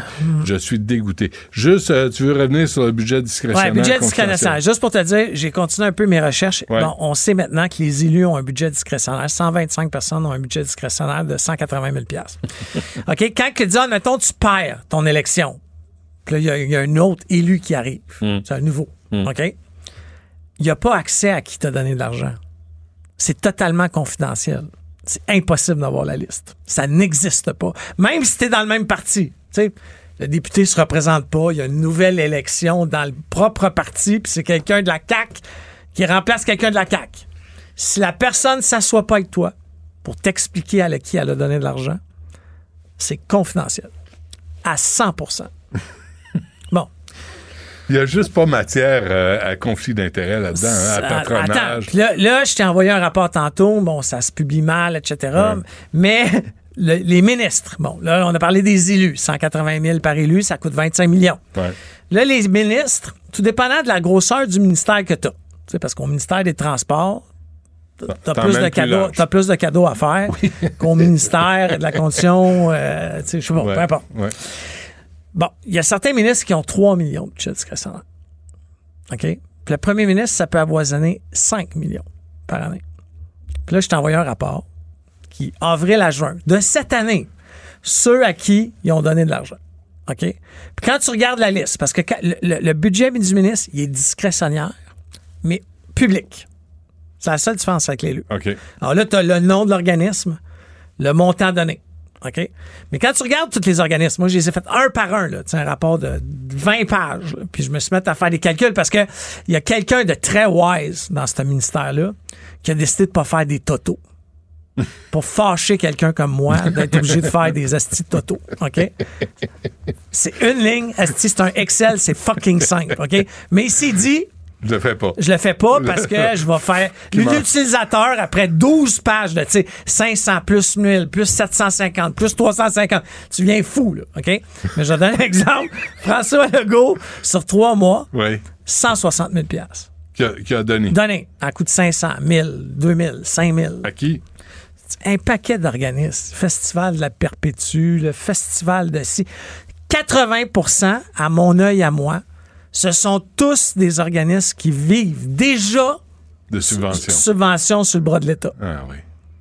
Mais là, en plus, En plus, enveloppe discrétionnaire. fait à savoir, j'ai appris ça hier aussi, au fédéral, ça n'existe pas. Au gouvernement fédéral, un député fédéral n'a pas de budget discrétionnaire. Ce qu'il a, c'est un budget de communication. Parce que moi, je me suis toujours demandé, Mais c'est quoi la différence? ben, la différence, c'est que, admettons là, que tu veux donner au club de patinage artistique de, Ouais. euh, De bel oeil. Bel oeil. Le mi- le- le- le- L'élu provincial, il envoie son chèque, pas de reddition de compte, tant que c'est en bas de 10 000, aucun formulaire. Il fait une demande de chèque. Pff, le chèque arrive, it, on n'en parle plus, ni vu ni connu. Le député fédéral, il est obligé de dire, il est obligé d'appeler et de dire faudrait que tu fasses un pamphlet. Là, l'organisme, je fais pas de pamphlet, là, je veux activité caritative. Non, non. Fais un menu. Fais un apron, fais quelque chose. Faut qu'ils mettent une pub avec une photo de la ministre ou du ministre. Et c'est pour ça que je te, je te, mens pas, là. Il y a des, il y a des napperons en région, puis il y a une photo de ton député fédéral. Hmm. Moi, ça me donne mal au cœur quand je mange, là, mais bon, ça, c'est une autre affaire. Mais c'est la seule raison, parce que ça passe en communication. faut qu'il y ait une photo du ministre. C'est quoi le budget? Le sais-tu? Non, ça, j'ai pas été capable de le savoir, mais je gratte là-dessus. Là. Écoute, C'est extraordinaire. puis hey, j'ai du monde, là, tu sais, je sais pas, si- j'étais allé voir la petite vidéo YouTube, il y a du monde qui m'ont écrit. Honnêtement, c'est dans la dernière année, la chronique, je pense, que- qui a fait le plus réagir. Puis là, le monde m'écrive pour me dire, euh, oui, à l'aréna en Beauce, il y a une photo de la, du député en rentrant à l'aréna, ça m'écœure. Mais sache que c'est à cause qu'au fédéral, Ouais. Ils ont besoin de valorisation, il faut qu'ils mettent leur photo. Non, ils ont des critères. Parce qu'ils sont plus. Ils ont, ils ont un niveau de mœurs plus élevé, là. Mais tu sais- quand la fonction publique en ce moment là Ouais. ont besoin d'argent, si les députés fédéraux, euh, provinciaux, excuse-moi, ont été capables de nous donner 30% d'augmentation de salaire, Ouais. les infirmières, les, Ouais. mais Et si on coupait ça, les enveloppes discrétionnaires? moi je couperais ça. Pourquoi qu'on a besoin de faire ça? Hey, je te le dis, là, regarde là la Parce liste. y en tu connais pas, pas mal plus de choses que moi. 80% à vue d'œil, là, c'est toutes des bébelles qu'on paye déjà. Hmm. En subvention. Tu sais, le, le- le festival Nuit d'Afrique, là, j'ai rien contre lui, là. Je les connais même pas, ces gens-là. attention. Mais honnêtement, c'est 100% subventionné déjà. Ouais, ouais, ouais. Et plus Ah, enveloppe un de 5 000, discrétionnaire. un de 5 000. Ah oui, hein. C'est, euh, comment ils disent ça en anglais? It's not who you know, it's who you blow. c'est ça, hein? Non, c'est- Non, mais honnêtement, il faut arrêter. Faut Il y a arrêter. des besoins criants arrêter. partout d'argent. Ouais. Si, tu sais, moi, j'ai pas calculé, là, peut-être tu sais ça, il y a combien de ministères, là, tu sais, mais, mais tu sais, admettons qu'ils ont le droit de mettre un million par ministère discrétionnaire annuel. Mais pourquoi discrétionnaire? Il y a- J'ai- on a tellement de fonctionnaires puis de formulaires à remplir. Là. Pourquoi il y a des enveloppes discrétionnaires? Passez par l'État, faites des demandes en bonne et due forme, puis vous aurez la réponse que Mais vous hey, avez. mais- même à la station, il y a quelqu'un qui m'a écrit, là, un collègue de travail, de, de- de- à toi et moi, là, qui Ah m'a oui? dit, Philippe, franchement, pour 1000 pièces, tu veux-tu vraiment qu'il fasse un formulaire? Oui, Esti, je veux qu'il fasse un formulaire.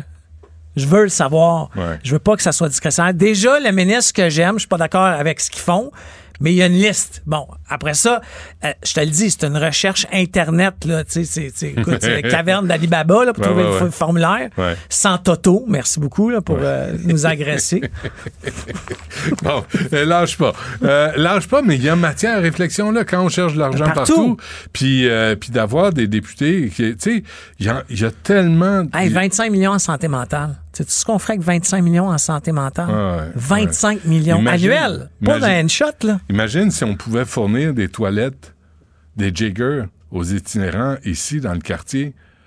Pas 25 millions, là. Pas besoin de 25 millions, mais il faudrait que la- Toilette, l'argent aille à la bonne place. Une douche. Une douche. Ça existe dans d'autres pays. puis la, la douche, by the way, elle se désinfecte par le, par le plafond dans la nuit. Ça, je sais pas, c'est un peu comme un car wash, là. Tu sais, ça ouais. se lave, ça se désinfecte. Ah oui.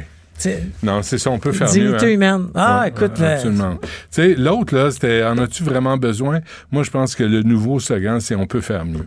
Puis on devrait faire mieux. Mais Puis pendant ce temps-là, il y a des partis politiques, OK, que son, son gros move d'hier, c'est de parler d'une monnaie québécoise. C'est de parler de un paquet d'affaires où tu dis ce monde-là là, ne vive pas notre réalité. Le monde a de la misère à manger en ce moment tellement que c'est cher. Ouais. Les entrepreneurs vont se battre de façon éhontée l'an prochain pour survivre.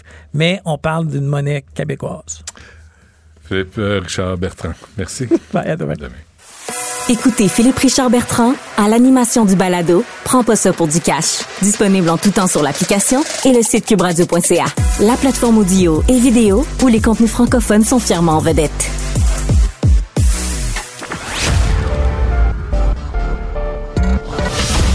Un gars du peuple qui monte au front pour le peuple. Le Robin des Bois des temps modernes. Du Trisac. Aïe, aïe, aïe. Aujourd'hui, dans différents articles de journaux, on apprend que, la- entre autres, la- les caisses des jardins congédient 400 employés. La Banque Scotia, hier, a annoncé la mise à pied d'environ 3% de son effectif mondial, 90 000 à peu près employés. La Banque royale du Canada s'efforçait, gros effort, de réduire 2% ses effectifs. La banque CIBC a viré au moins 1700 personnes euh, dans ses employés. Et tout ça, tout ça, pendant que les taux d'intérêt sont astronomiques. Avec nous, Willy Gagnon, qui est directeur général du Mouvement d'éducation de défense des actionnaires. Monsieur Gagnon, bonjour. Bonjour, ça va bien? Ben, pas pire. Vous, euh, comment ça se passe? Ouais, je, je- je suis plus heureux que vous me verrez jamais. Je vais avoir un bébé dans deux mois. C'est vrai?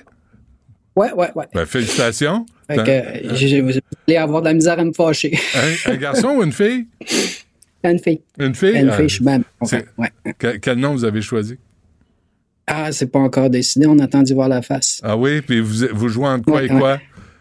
C'est quoi vos options? Euh, pff, attendez une seconde. Euh, Blanche puis Madeleine. Ah, c'est joli, ça.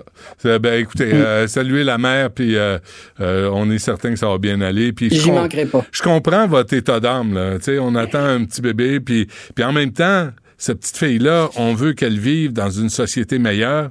On veut qu'elle vive dans une société plus égalitaire où on arrête de gaspiller de l'argent, puis où les riches arrêtent d'en empocher sur le dos des, des plus mal pris. Vous trouvez pas? Euh, évidemment, évidemment, c'est notre combat depuis depuis qu'on existe. hein. Vous savez qu'on est là depuis 25 ans, puis les Ouais. banques, on les surveille de près. C'est les premières avec lesquelles on s'est tiraillé sur le plancher des assemblées d'actionnaires pour essayer d'améliorer leur comportement corporatif. Euh, puis euh, c'est les premières avec lesquelles on a réussi à obtenir des gains, euh, des gains par le passé. Normalement, quand les banques, euh, quand les banques bougent sur ce qu'on leur demande, le reste des entreprises, des entreprises bougent par la suite. Elles ont historiquement là, bougé sur, par exemple, le vote consultatif sur la rémunération, puis un paquet de, un paquet de sujets qui aujourd'hui sont monnaie courante en matière de pratiques corporatives. Euh, euh, euh, la question, euh, la question du traitement équitable des parties intéressées dans le jargon, là, c'est essentiellement de ça qu'il s'agit aujourd'hui. Vous savez que depuis 2008, dans la jurisprudence au pays, dans la jurisprudence au Canada, euh, il existe euh, en droit là pas une obligation, mais euh, mais euh, la notion de ce que les sociétés devraient tenir compte de l'intérêt de l'ensemble des parties intéressées, tant et si bien que dans la loi canadienne sur les sociétés par action en 2019, cette notion-là, l'idée de ce que ça devrait faire partie des préoccupations des membres du conseil d'administration, de tenir compte des intérêts des actionnaires, des employés, des retraités, Mhm. euh, des créanciers, des consommateurs, puis des, euh, ultimement de la collectivité, c'est dans la loi. Mais les banques Mais c'est s'en pas dans la loi ces banques. C'est pas dans la loi ces banques. Ah, c'est dans la loi canadienne des sociétés par action. C'est pas dans la loi ces banques. Comment ça se fait que c'est pas dans la loi sur les banques?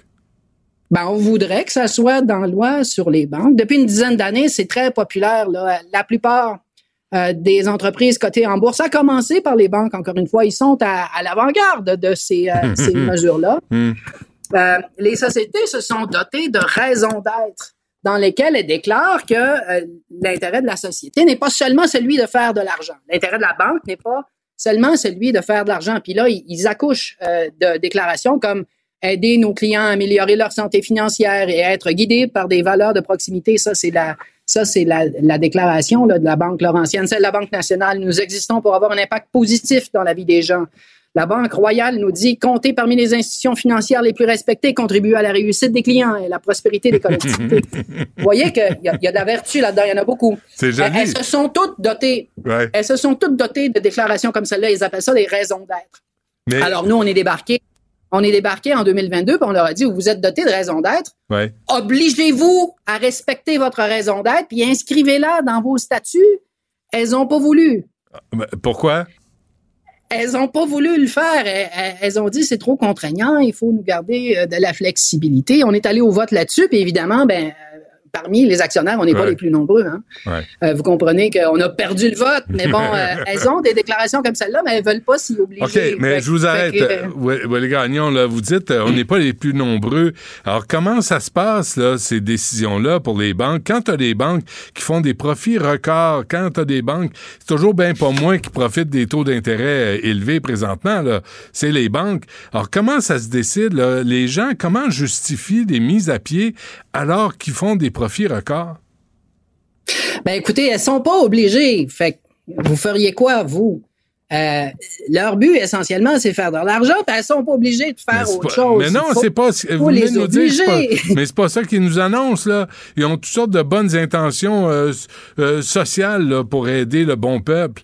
Mais quand, mais Ben, c'est donc, l'arrimage entre l'intention, l'intention puis l'obligation de le faire. C'est cet arrimage-là qui est pas fait. Ça s'appelle l'hypocrisie. aux actions. Et il appartient au pouvoir qui contrôle les banques de faire cet, arri- cet arrimage-là. Quand je vous dis qu'on n'est pas nombreux, c'est un peu pas vrai. C'est un peu faux, ça.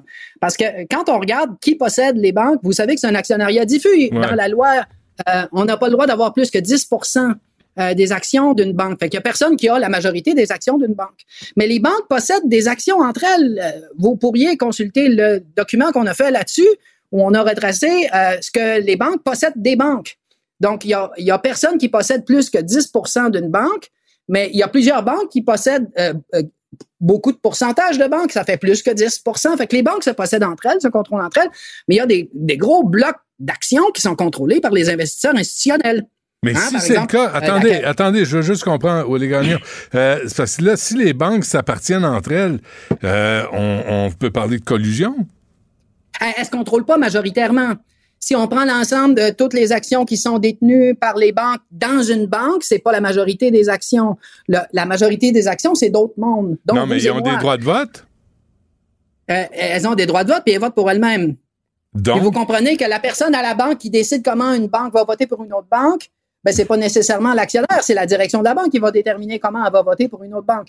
Mais bon, ça c'est pas la majorité des actions. La majorité des actions, c'est d'autres choses, dont vous et moi, à travers les caisses de retraite, à travers la caisse de dépôt, à travers le fonds de solidarité, à travers un paquet de, un paquet d'investisseurs institutionnels.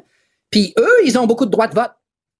Qu'est-ce qu'ils font avec leurs droits de vote au sujet de la rémunération, au sujet des employés, au sujet de la collectivité? Qu'est-ce qu'ils font avec leurs droits de vote? Est-ce qu'on le sait? Oui, on le sait pour certains. Il y en a qui publient leur, euh, Mm. leur, euh, leur position de vote. Mais il est important pour ceux qui détiennent ces actifs-là de s'adresser à leur gestionnaire de caisse de retraite, de s'adresser à leur gestionnaire de fonds de pension pour leur dire, moi, je veux pas que les banques se comportent de cette manière-là. On a de l'argent là-dedans. Le but d'une banque, c'est pas seulement faire de l'argent, c'est aussi sa contribution à la société. non, c'est juste de faire. le- Mais euh, hon- honnêtement, c'est juste de faire de l'argent. Les banques sont juste là pour Nous, faire de l'argent. On cherche, on cherche à être convaincus d'autre chose parce qu'elles nous disent au- autre chose. hein. Vous avez vu les déclarations Ouais. au sujet de leur raison d'être? Ouais. Elles disent autre chose. Ouais. Alors, ben, eh, il va falloir faire disent puis euh, l'obligation de le faire. Est-ce qu'on est comme un chien qui se bouffe la queue, là, parce qu'on profite des, des profits des banques indirectement par nos régimes de retraite, mais en même temps, on, on- on se fait extorquer sur les cartes de crédit, on se fait extorquer sur les taux euh, d'intérêt, sur les frais. Mais Christophe Freeland a dit on va mettre les banques au pas, le 50 pièces pour un chèque sans provision, c'est abusif. Tu sais, est-ce que... Euh, ouais, toutes ces mesures-là sont formidables. D'ailleurs, soit dit en passant, le fait qu'elle ait, elle ait finalement décidé qu'il y ait un seul ombudsman Ouais. pour l'ensemble des banques, puis que ça soit euh, qu'elle ait choisi celui des deux ombudsman, qui est un organisme en but lucratif. C'est une très bonne chose. C'est ce qu'on appelait euh, de, nos- de- de nos voeux depuis longtemps. Mais oui, euh, un peu, on, on est un peu un chien qui, euh, qui mord sa queue, mais euh, à la quantité de profit que font les banques, il me semble qu'il y a une marge pour se comporter comme du monde au sujet de leur raison, euh, leur raison d'être, du traitement équitable de l'ensemble des parties intéressées auxquelles ils devraient être obligés. OK. Donc, on, on- on appelle plusieurs mesures. On appelle à ce que euh, cette mesure, ces dispositions-là dans la loi canadienne sur les sociétés par action soient euh, harmonisées dans la loi sur les banques. Donc, elles devraient euh, faire ça. Et puis ensuite de ça, elles devraient arrimer leur promesse à une obligation de la tenir, cette promesse-là, parce qu'elle est, elle est vide de sens aujourd'hui. Euh, donc, euh, Mais qui a autorité? a- Faut qu'on se laisse là, mais qui a autorité sur les banques? ben, les actionnaires. Mais les actionnaires, c'est d'autres banques. Sur le plan juridique, les actionnaires, c'est pas seulement d'autres banques. Non, je comprends, je, mais- vous l'ai- je vous le répète. Ouais, ouais. C'est euh, c'est minoritairement les autres banques, beaucoup les autres banques, mais les banques entre elles. Non, mais là, attendez, quand- quand- attendez, attendez, attendez. Vous me dites que les autres actionnaires, c'est d'autres banques. Mais plusieurs banques peuvent Il n'y a pas posséder. juste d'autres banques. Non, mais plusieurs Il n'y a banques. pas juste les autres banques. Les autres banques Ouais. peuvent posséder plusieurs, plusieurs actions. Donc, s'il y a. Oui, la Banque si- Royale peut posséder des actions de la Banque nationale. Elle en possède plein. Bon, ben, et, la et- Banque et la nationale Banque peut posséder des actions de la Banque Laurentienne. C'est comme ça. Là. Vous- Ben, on a un texte là-dessus avec le détail. Vous pourrez voir ça. là. C'est OK. c'est magnifique de voir Mais ça. J'imagine, mais ça devient une orgie de gens qui couchent ensemble, euh, puis que. Il y a d'autres acteurs. Il y a d'autres acteurs. Ce ne sont pas les seuls acteurs. Puis vous comprenez que si une banque possède des actions d'une autre banque, cette banque-là demeure redevable à ses actionnaires à elle. Donc, si les actionnaires décident que ça va voter de telle autre manière à l'autre banque, ben c'est comme ça. Il faut, euh, il faut mobiliser le capital qu'on a. On a du capital, on détient du capital. Les Québécois ont une masse incroyable de capital investi dans ces banques-là. Ils devraient faire valoir le capital qu'ils possèdent et puis les droits de vote qui sont attachés à Mais ce capital. comment faire Il ne faut pas valoir laisser ça? ça aller comme ça. Mais comment on fait valoir Eh ben, ça? faut s'adresser premièrement, premièrement, euh, quand on détient des actions directement, on peut voter, on peut se déplacer à l'Assemblée, on peut faire des propositions, mais aussi quand on dé- détient des actions indirectement, on peut s'adresser aux gestionnaires de notre caisse de retraite, aux gestionnaires de notre fonds de pension. C'est toujours possible de leur téléphoner puis de leur dire, hey, moi, je, je suis pas content que ça se passe de même. Ouais, ouais. Combien, combien d'argent avez-vous, euh, combien d'argent avez-vous dans cette banque-là qui fait des choses que j'aime pas? Et puis, comment allez-vous voter à l'Assemblée d'actionnaires sur ces questions-là? Hmm. Donc, ça, c'est des choses euh, tout un chacun peut faire au quotidien. là. En tout cas, euh, Willy Gagnon, on avait euh, sorti le, le salaire de Brian Porter de la Banque Scotia, le salaire de Laurent Ferreira à la Banque euh, nationale, le salaire de Daryl White, la Banque de Montréal, euh, la CIBC, Victor Dodig, euh, la RBC, David McKay, euh, Baram Asrani, la Banque TD. C'est odieux, les 15, 11 millions de salaire. Ça, c'est juste le salaire. Alors qu'ils congédient des gens, puis eux font des dizaines de millions de salaires. Je trouve ça, je trouve ça dégueulasse. Ah, vous savez, nous, on, on calcule le ratio de rémunération des dirigeants des, des banques depuis, depuis 25 ans. On est rendu tanné d'être tanné. Mais euh, euh, on calcule le ratio de rémunération en fonction de, les- de la, de la rémunération de l'ensemble des employés, la moyenne ou la Ouais. médiane. Puis ensuite de ça, on compare ça aussi à la rémunération de la moyenne des Canadiens ou des Québécois. Ou Hey, c'est épouvantable. On, on souhaiterait que ça soit entre 20 et 30 c'est plutôt entre 90, alors regardez, ballon a revolé, là. entre 20 et 30 Ouais. euh, entre 20 et 30 fois le, le salaire médian, mais ça se ramasse autour de 100 fois Ah. le salaire médian. Puis à chaque année, ça, ça augmente. Fait euh, on ne sait plus par quel bout de prendre ça. Ouais. Euh, je pense que le meilleur bout, c'est par le bout du militantisme actionnarial. OK. Ben écoutez, euh, peut-être les gens vont joindre à vous, euh, Willy Gagnon, euh, Osons l'espérer. euh, directeur général du mouvement d'éducation de défense des actionnaires. C'est vrai qu'on a besoin de faire notre éducation là-dessus. Euh, lâchez pas. Bonne chance avec euh, ce petit bébé qui s'en vient. Là. Je suis- sûr qu'elle va Ah, être, c'est très gentil, merci. merveilleuse. Euh, Portez-vous Au bien. plaisir. Salut. Du Trisac. Peu importe la manière qu'il choisit de s'exprimer, ses opinions sont toujours aussi saisissantes. Hier, je me suis mis à réfléchir à ça. Wow, wow, wow. Euh, tu t'es mis à Benoît- réfléchir. Ah ouais. Euh, il est arrivé sur la scène avec une tuque sur laquelle il était écrit Party Animal. La rencontre Robitaille du Trisac. Antoine est de retour. Euh, bonjour. Ça va? Ça va Où- bien, Où, t'étais? toi? Où étais-tu passé? Ben, c'est des mèches. Il faut toujours refaire faire les mèches. Oui, vers Tu sais, tu qu'il y a des auditeurs qui m'ont écrit Ah oui? pour me dire, coudon, les mèches. euh. Alors, c'est une de tes vieilles blagues qui dit, Ouais. non, sérieusement, j'étais en reportage dans l'Ouest canadien, mon cher. Je suis allé au Manitoba, Ah, oui. Saskatchewan et Alberta. Et t'es revenu indemne?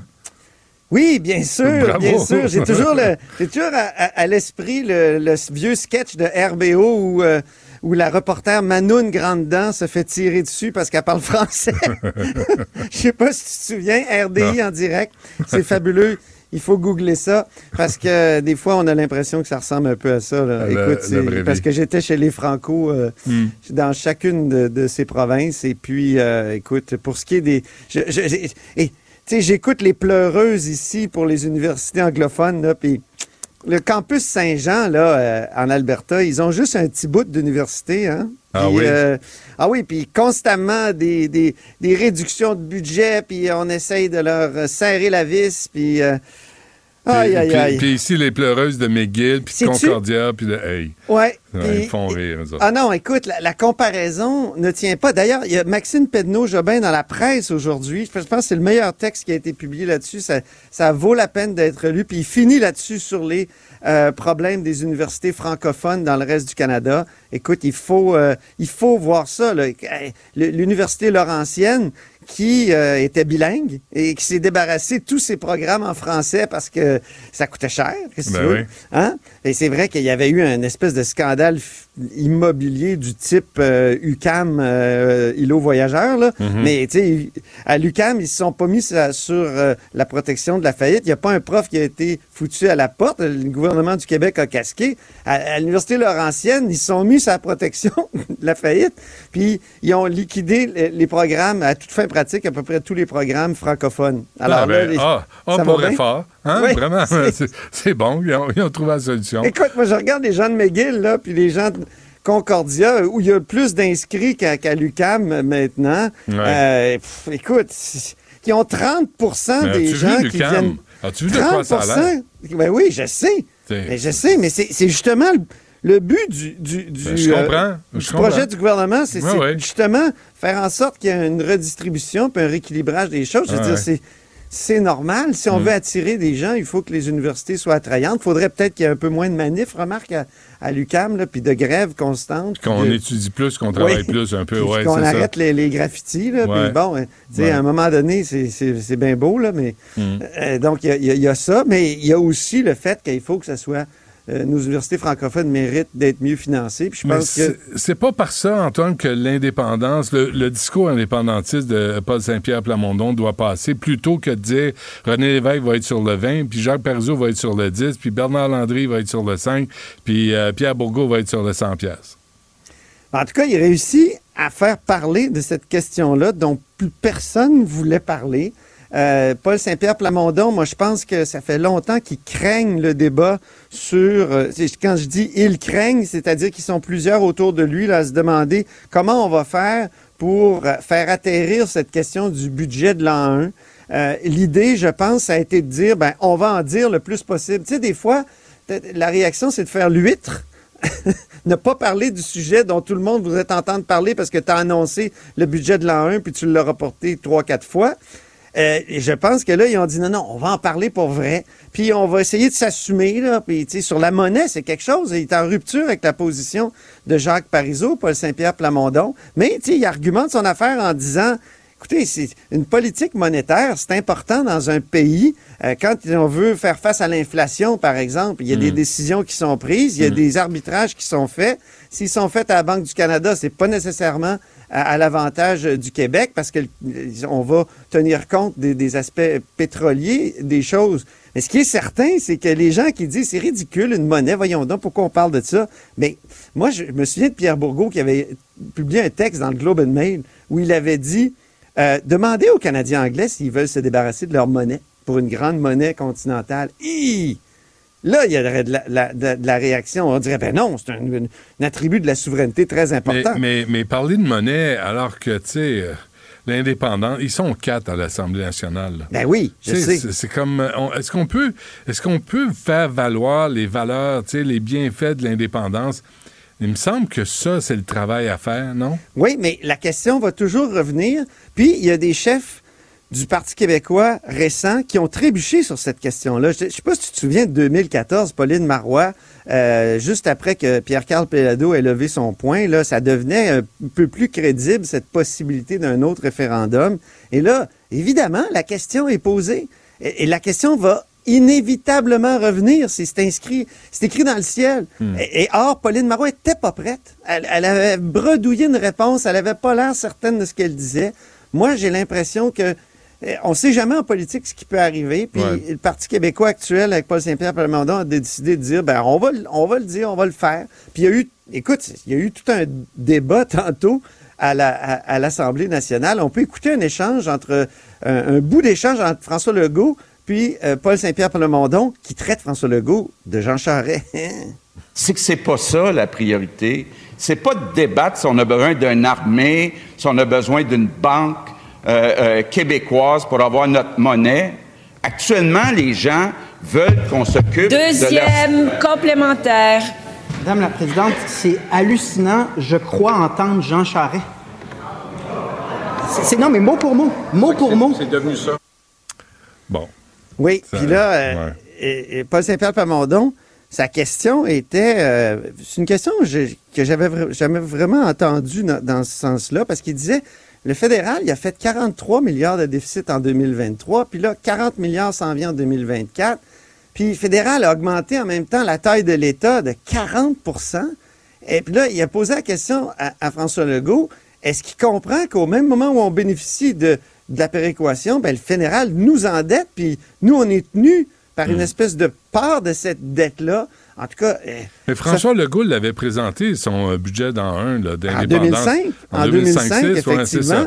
Puis, puis, tu sais, il gardait la TPS, la TVQ, euh, il gardait... Moi, je, me- je me souviens de lui avoir parlé, il disait, voyons donc, Mm. euh, on fait l'indépendance pour euh, s'alléger du Et fardeau fédéral, puis vous le gardez dans votre budget. Ben c'est ça. Puis si le fardeau fédéral est plus grand, en tout cas, je pense pas que ce soit un argument souverainiste de dire que la dette est plus grande parce qu'il va falloir, si j'ai un jour, éventuellement, hypothétiquement, on, on se sépare, ben, il va falloir assumer une partie de cette dette-là.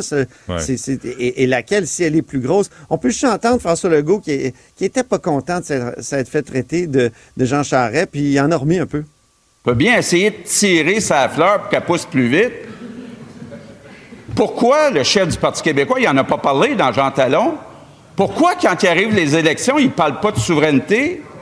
Là, il en parle maintenant que c'est fini dans Jean Talon. Qu'il ait demandé là, en fin de semaine aux Québécois, là, voulez-vous un référendum sur la souveraineté? Vous allez voir qu'il va être surpris de la réponse. Dans un sens comme dans, comme dans l'autre. Oui. On ne sait pas. Hein? Euh, rapidement, Antoine, parce que j'ai Nicole en ligne, là, puis euh, y a, euh, encore une fois, Québec solidaire n'est pas à son affaire. Ben c'est ça. Récemment, je te disais, ça fait plusieurs fois qu'il se présente le matin un point de presse qui est intitulé ben, Les députés de Québec solidaire euh, commentent les sujets du jour. Ben justement, ce matin, il y a une question qui était posée sur une nomination d'apparence politique. C'est euh, c'est euh, M. Le Bouillonnec là, qui, est, qui Ouais. est nommé comme sous-ministre. Écoute, éc- écoute la question, puis écoute la réponse de Manon Massé et d'Alexandre Leduc. Qu'est-ce que vous pensez de la nomination de Stéphane Le Bouillonnec? Euh, je ne sais pas de quoi vous me parlez, alors c'est difficile de vous Il a dire. été ce genre. nommé euh, sous-ministre au ministère de la cybersécurité. Pour ça, la motion. Non, je Ah, sais pas. euh, écoutez, euh, je vais laisser mon collègue Haroun euh, réagir à ça parce que, honnêtement, je ne veux pas me mettre les mains là-dedans, je ne sais pas de quoi on parle. Vous passez la motion du PQ matin, je comprends pourquoi. OK. Alors, tu sais, Benoît, t'entends euh, Alexandre Leduc dire Ah, je comprends pourquoi il y a une motion du PQ. Ben, justement, le PQ, PQ avait préparé sa motion parce qu'il avait lu les journaux, là. Ouais, Est-ce c'est que c'est une nouvelle façon de Québec solidaire de boycotter certains médias québécois? Je sais pas. Tu tu fais pas ta revue de presse. tu- Est-ce qu'ils sont sur Facebook pendant ce temps-là? C'est la question que je me pose. C'est la question qu'on hein? se pose. Les vidéos de shop et tout ça. puis. OK. On se laisse là-dessus. Antoine, on se reparle demain. Merci. Salut. Salut. Vous écoutez Du Trisac. Vous venez de vous connecter en direct sur Cube Radio? Pas de stress. Tout est disponible en balado sur l'application ou le site cube.radio. Nicole Gibaud. Une chronique judiciaire. Madame la On juge. s'objecte ou on s'objecte pas? C'est ça le droit criminel. La rencontre Gibaud du Trisac. Nicole, bonjour. Bonjour, Benoît. Bon, on commence avec une nouvelle, je pense, qui va rassurer les gens. Hein? Vous êtes pri- prison à vie sans possibilité de libération. Oui, sans possibilité de libération avant 14 ans. Ça, Benoît, on s'est parlé de ce dossier-là ensemble. Euh, Ça a fait les manchettes, les médias énormément. Ça, c'est le monsieur qui a asséné 119 coups de couteau à sa conjointe après lui avoir donné un petit bec sur la tête en disant qu'il y avait une surprise pour elle. Alors, il l'a carrément euh, tué. Euh, c'est acharné sur elle. Là. Mais il avait pris de la coke. Alors, euh, il a essayé évidemment euh, de faire diminuer à ce qu'on appelle un homicide involontaire coupable, parce qu'il est accusé de meurtre euh, deuxième degré. Et évidemment, ça encourt euh, une sentence de prison à vie. Mais normalement, quand il y a un euh, dossier de meurtre, une victime, le, le Code criminel prévoit que le juge peut donner entre 10 et 25 ans avant de pouvoir demander avant de pouvoir s'adresser aux libérations conditionnelles, c'est souvent la norme 10. Quand il y a plusieurs victimes, oui, on augmente, mais ici, c'est les facteurs aggravants. Je veux dire, la brutalité avec laquelle euh, il a tué sa, sa, sa femme, qui, parenthèse, voulait l'aider. Elle lui avait donné un ultimatum. Écoute, moi, je vais te quitter, mais je veux tout faire pour t'aider parce que je suis plus capable avec ton problème de, de, de cocaïne, etc. Alors, euh, et, et, et il lui offre ce cadeau, 119 coups de couteau. Alors, euh, la couronne avait demandé 15, la défense 12.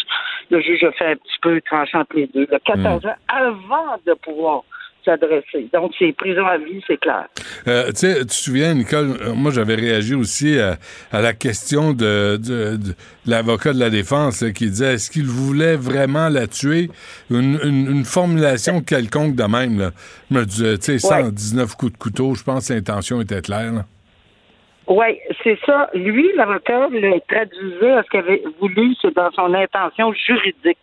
C'est l'espèce d'intention bien spécifique de tuer que, que ça prend, alors que si tu es altéré par la cocaïne, ça peut peut-être, mais regarde, deux jours, deux jours pour le jury, point final, c'est clair, net et précis. C'est clair. Il avait avoué son crime euh, à un enquêteur, puis il avait dit, oh, ça, pas de bon sens.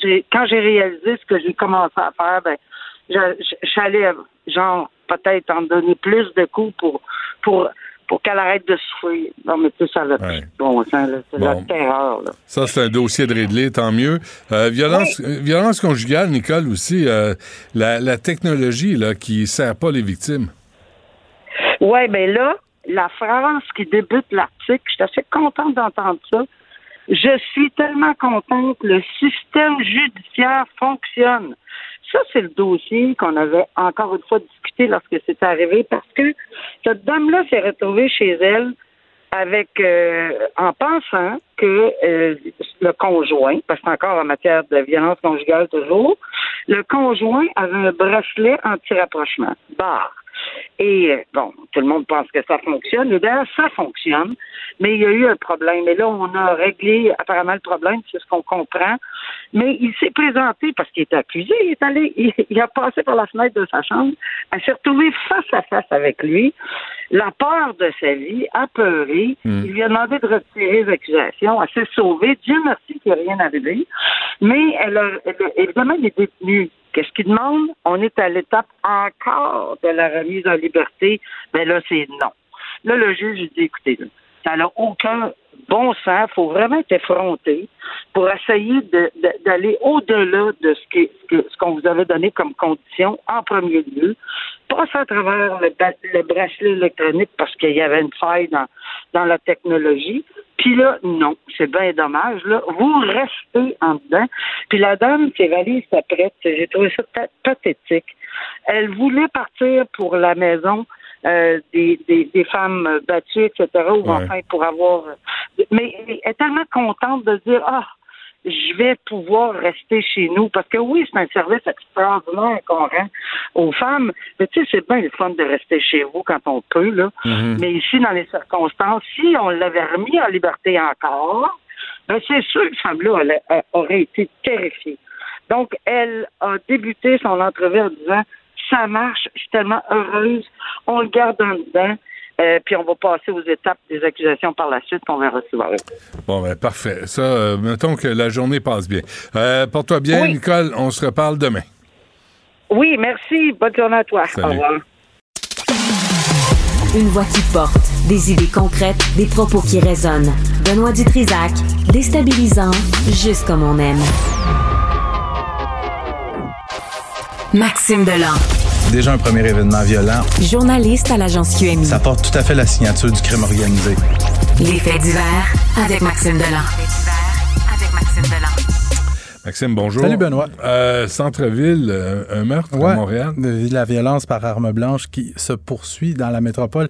Cette fois, ça se passe sur l'avenue du musée. Ça deux pas, vraiment à deux pas du musée des Beaux-Arts à Montréal.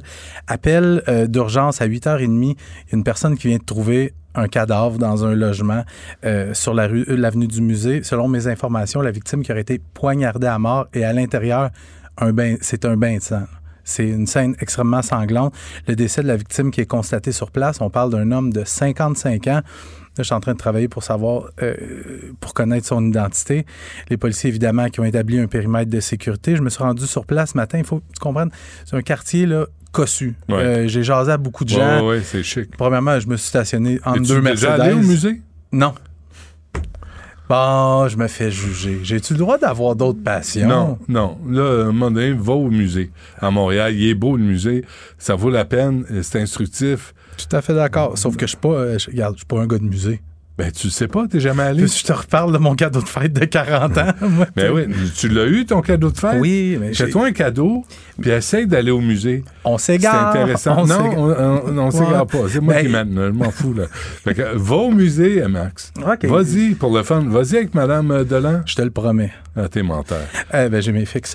Euh, Puis c'est ça, c'est un, un quartier huppé. Je parlais aux gens, eux autres sont, sont pas habitués là, de voir la police débarquer là. Il y a une madame qui me disait on voit ça dans dans d'autres quartiers de Montréal. Ben oui, ben oui. c'est dans notre rue. C'est comme, les, les gens, quand ils voient que c'est à côté de chez eux, c'est comme là, ah, ça devient plus C'est grave. chic un au pied carré, là. Ouais, euh, oui, c'est très chic.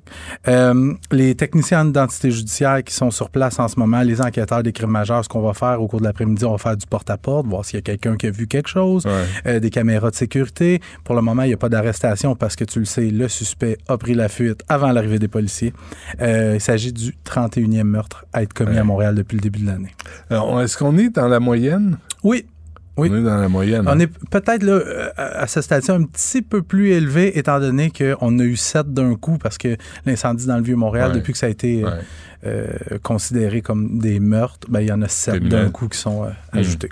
Un homme de Lévis, hmm, on va, je vais m'éviter de le qualifier, accusé d'avoir battu deux petites filles.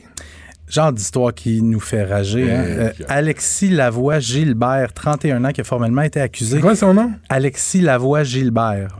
C'est Alexis? Lavoie Gilbert. Lavoie Gilbert. Ouais, 31 ans, qui a formellement été accusé d'agression armée et de voies de fait grave sur deux enfants de deux ans. Hmm. Les événements qui se seraient produits le week-end dernier dans une résidence de Saint-Féréol-les-Neiges, c'est près du Mont-Saint-Anne. Pour une raison là, qui reste encore nébuleuse, l'accusé qui aurait battu les deux petites filles à coups de tisonnier. Euh, on- les, deux, les deux enfants qui ont subi quand même des, des blessures quand même graves, transportés à l'hôpital, on craint pas pour leur vie, ils seraient dans un état stable. Pour des raisons légales, on peut pas identifier le lien qui unit le suspect aux petites victimes. D'autres accusations qui pourraient être déportées contre Alexis Lavoie-Gilbert parce que lui, il revient en cours aujourd'hui au Palais de justice de Québec et on a laissé entendre que d'autres accusations pourraient être portées. Puis tu sais, des fois... oui, dans- parce qu'il est capable de faire ça à Mhm. deux petites filles, Mhm. ça veut dire qu'il a déjà été capable de faire pire. Peut-être, mais moi, j'ai regardé les antécédents de ce gars-là. Pire aucun, ou pareil. là. Ouais, aucun antécédent criminel. Ben, c'est pas fait pogner. Ben, je, je peux pas aller, je peux pas aller là. Des fois, il y a une fuse qui pète pour une raison Ben, deux petites filles. Ouais, je comprends. Avec un tisonnier. Oui, mais c'est c'est Il ça. faut que tu lèves travers dans le, dans, Mais dans le trou dans de des, pète. Là. dans des histoires comme ça, là, je suis sûr que les gens qui nous écoutent, ils se font une image mentale du gars. Ben, certain. Puis je regardais, j'ai fait des recherches sur lui. C'était un gars qui courait dans l'équipe de cross-country de l'Université Laval. Un grand, grand, ben grand, 5 pieds 7, je pense, 130 livres. Tu sais, tu, tu regardes sa photo, il n'y a ben pas le grand. profil de l'emploi. Un petit maigre. Ouais. Un petit maigre. Mais mince, qu'il faut dire. Non, maigre. Ouais. Ah, j'ai pas de sympathie. là. Non, mais moi Ah, non m'en plus. S'il est, offusqué, ben, je, je dis qu'il est maigre, qu'il s'arrange avec ses problèmes. Mais- Ça, quand, tu quand tu bats deux petites filles avec un tisonnier, Tu sais, deux ans. Deux ans. Voilà. Une policière ontarienne accusée d'agression? Moi, c'est CTV qui rapporte cette histoire-là. Je veux t'en parler. C'est une policière provinciale de l'Ontario qui fait face à six chefs d'accusation, dont entrée par effraction, séquestration, harcèlement, voie de fait. Les crimes qui y sont reprochés ont eu lieu alors qu'elle était en service en septembre 2022. Dans le fond, elle, elle se fait laisser par son chum. Là, elle est en service, puis elle dit Moi, j'y retourne parce que le nouveau chum s'est fait une nouvelle blonde. Euh, L'ex-chum s'est fait une nouvelle blonde. Donc, elle se présente chez son ex, habillée en police, avec son arme de service et tout ça. La policière Amanda Farrell est rentrée là, est restée pendant 15 minutes, mais 15 minutes, solide pétage de coche. Mais ça a l'air qu'elle les poursuivait dans la maison, puis elle les engueulait, puis elle a violenté la nouvelle conjointe. Puis la nouvelle conjointe qui donnait une entrevue, elle disait, elle a tout fait ça tout le temps avec la main sur son arme de service. Tu sais, je veux dire, c'est un peu effrayant. Puis à un moment donné, là, la nouvelle conjointe, elle, elle n'avait assez. Elle dit là, ça suffit. Tu sacs ton camp ou j'appelle la police. Ce à quoi la police a répondu La police, c'est Bibi ici. Ouais. Ouais, pas tant, hein? Ouais, pas tant. Pas tant, finalement. C'est drôle parce qu'en en général, c'est un comportement de gars, là. Oui, mais c'est ça. Hein, de débarquer, puis euh, faire une crise de jalousie, puis de... Ouais. Ah, là, ben. c'est tout à fait l'inverse. Ça doit revenir en cours demain pour la suite des procédures. Mais je voulais quand même te parler de cette histoire-là pour montrer que les histoires de violence conjugale, Ouais, pas ouais. toujours les hommes. T'as Des fois, c'est l'inverse. Parfait. Merci, Maxime. Salut. À demain. Du Trisac. Il déconstruit la nouvelle pour que vous puissiez la construire à votre manière. La rencontre du rocher du Trisac. Dans ce cas-ci, est-ce que c'est criminel? Tout. Une dualité qui rassemble les idées. Mais non, tu peux pas dire ça. On rembobine cette affaire-là. Non, non, non, non. Prends soin de toi, là. Oui, Hein, tu me protèges. Je le sais. Contre toi-même. La rencontre du rocher du Trisac. Écoute, Benoît, quand Ouais. je parle. J'écoute, j'écoute, j'écoute. Je fais juste ça écouter, ça gramouille. T'es jamais contente. J'écoute, j'écoute, puis c'est pas assez. Tu veux que j'écoute encore? OK, c'est correct. Euh, deux, euh, Il y a un article dans Le Devoir qui est intéressant, là, qui fait le suivi de ce que tu nous racontais hier, mais on en parlera demain, si tu veux. Ouais, c'est ça. Ben ça, c'est in- c'est intelligent de commencer comme ça. Là, les auditeurs sont là. De quoi ils Ah, parlent? demain, demain, la suite demain. De- C'est comme on ça va que parler les demain gens. des- des- Tu montes tes fesses un peu dans la vitrine, la porte est barrée. Tu dis, ah, tu, demain, je la débarre la publicité qu'il y avait en France la semaine prochaine, je- j'enlève le haut. Oui.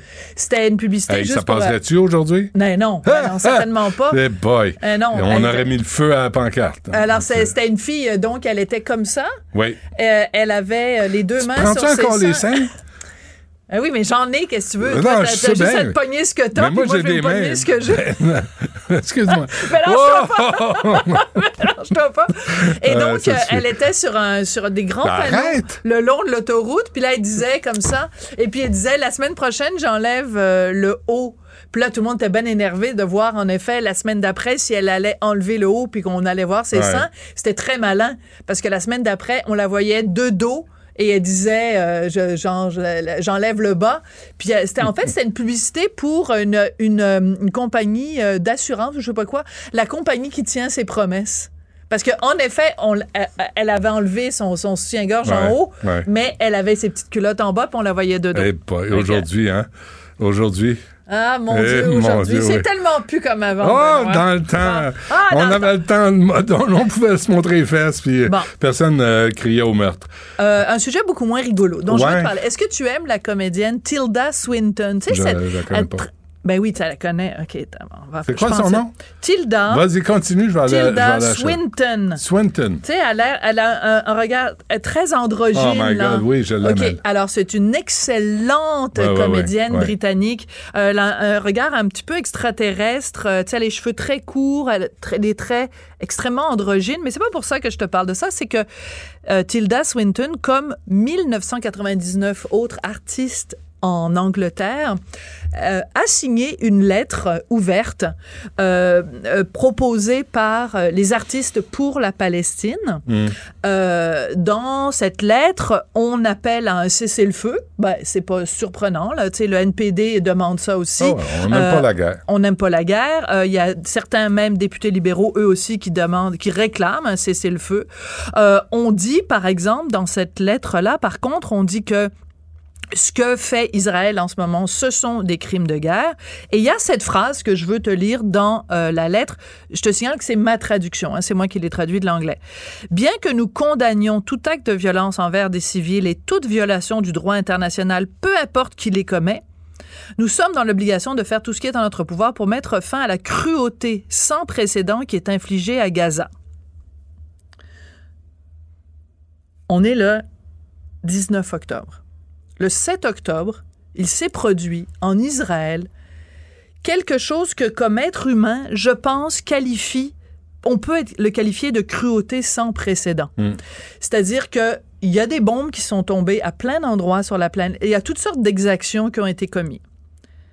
Mais sans vouloir rentrer dans les détails de ce qui s'est passé le 7 octobre, juste de façon purement objective, 260 jeunes tués dans un festival, des, un nombre incalculable de femmes et d'enfants qui ont été violés, des familles complètes qui ont été brûlées vives. Et là, les informations sortent de la morgue en Israël où on apprend des détails. Il y a quasiment pas un seul corps qui se retrouve à la morgue en Israël qui n'est pas qui n'a pas subi des sévices physiques quelconques. Alors ce soit des, des doigts arrachés, des membres brisés, des, des, des, des, des parties du corps perforées.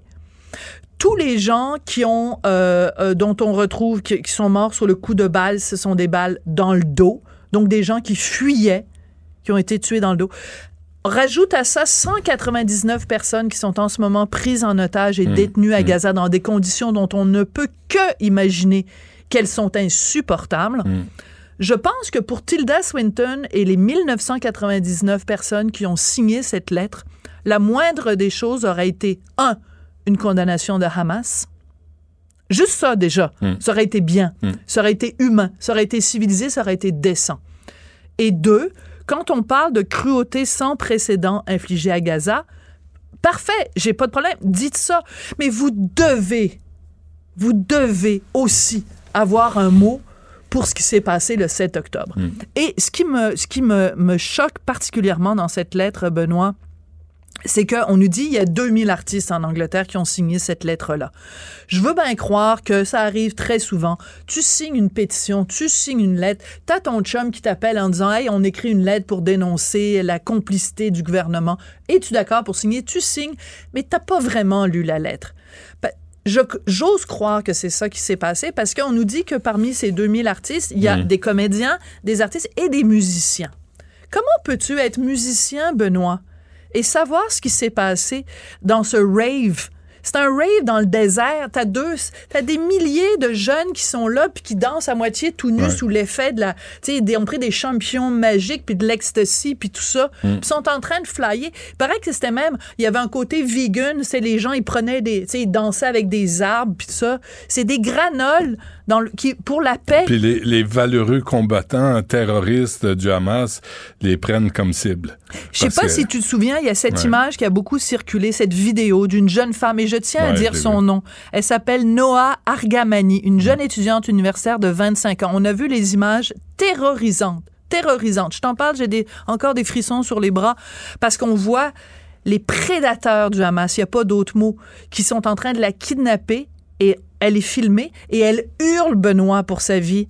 Elle dit ne me tuez pas, don't kill me, no, no, no, don't kill me. Et il y a des musiciens,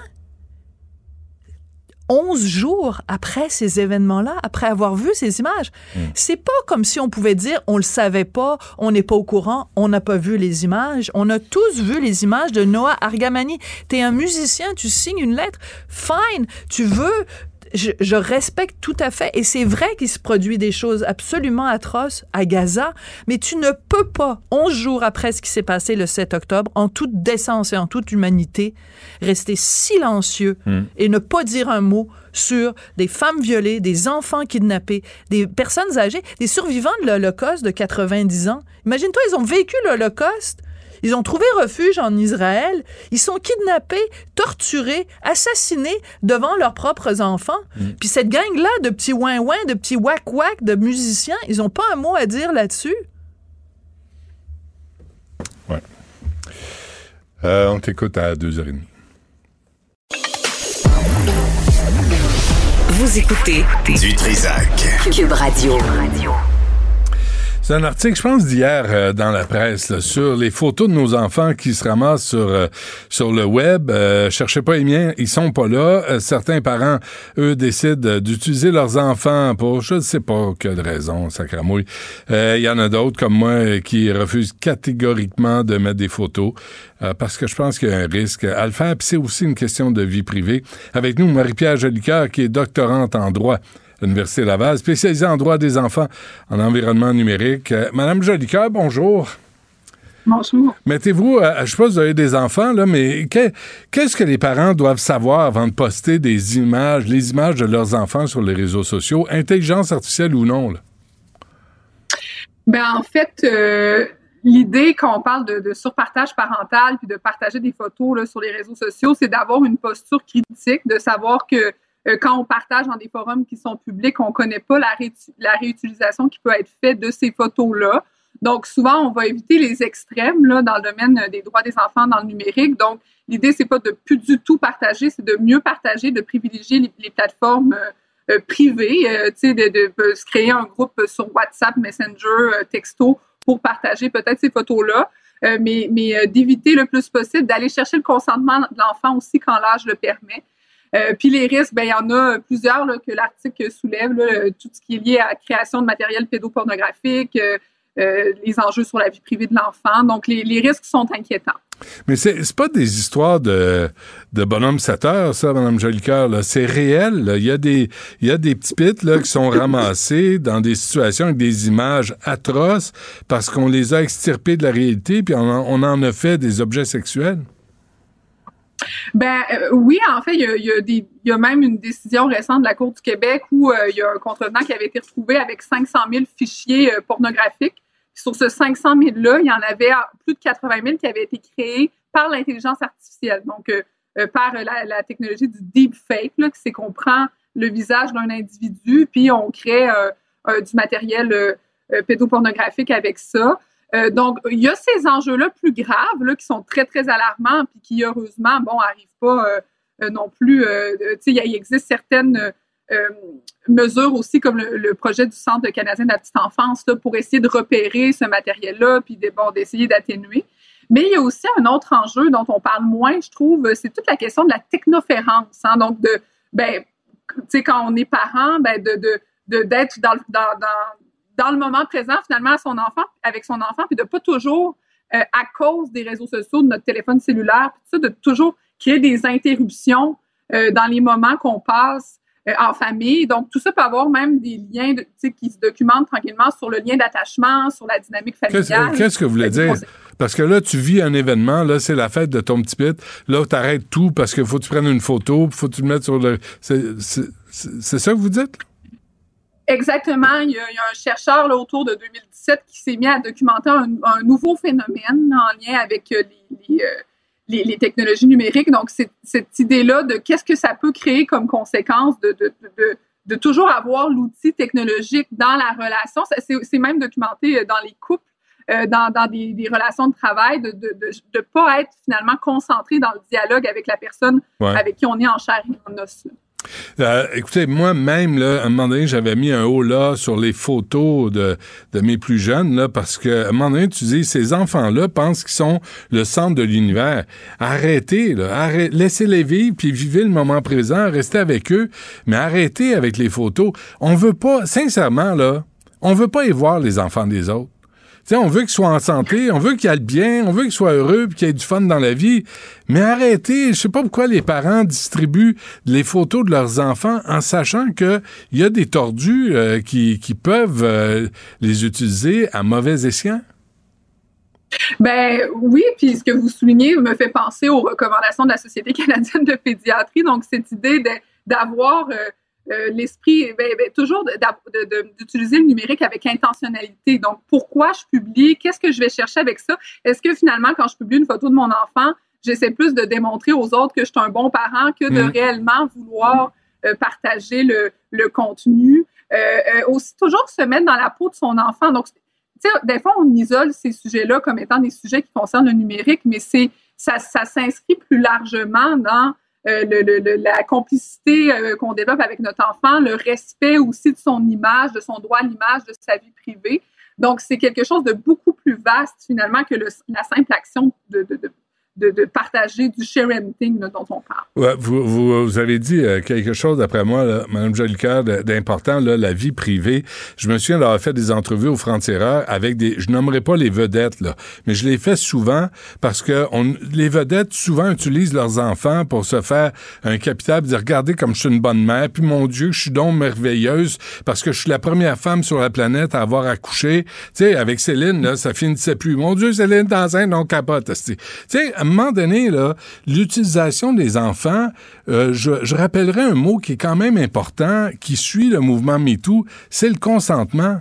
Les enfants, là, il n'y a rien qui nous dit que ça leur tente d'être utilisés comme ça par des adultes pour se faire une petite promotion ou de dire, comme vous dites, euh, regardez comme je suis une bonne mère ou un bon père.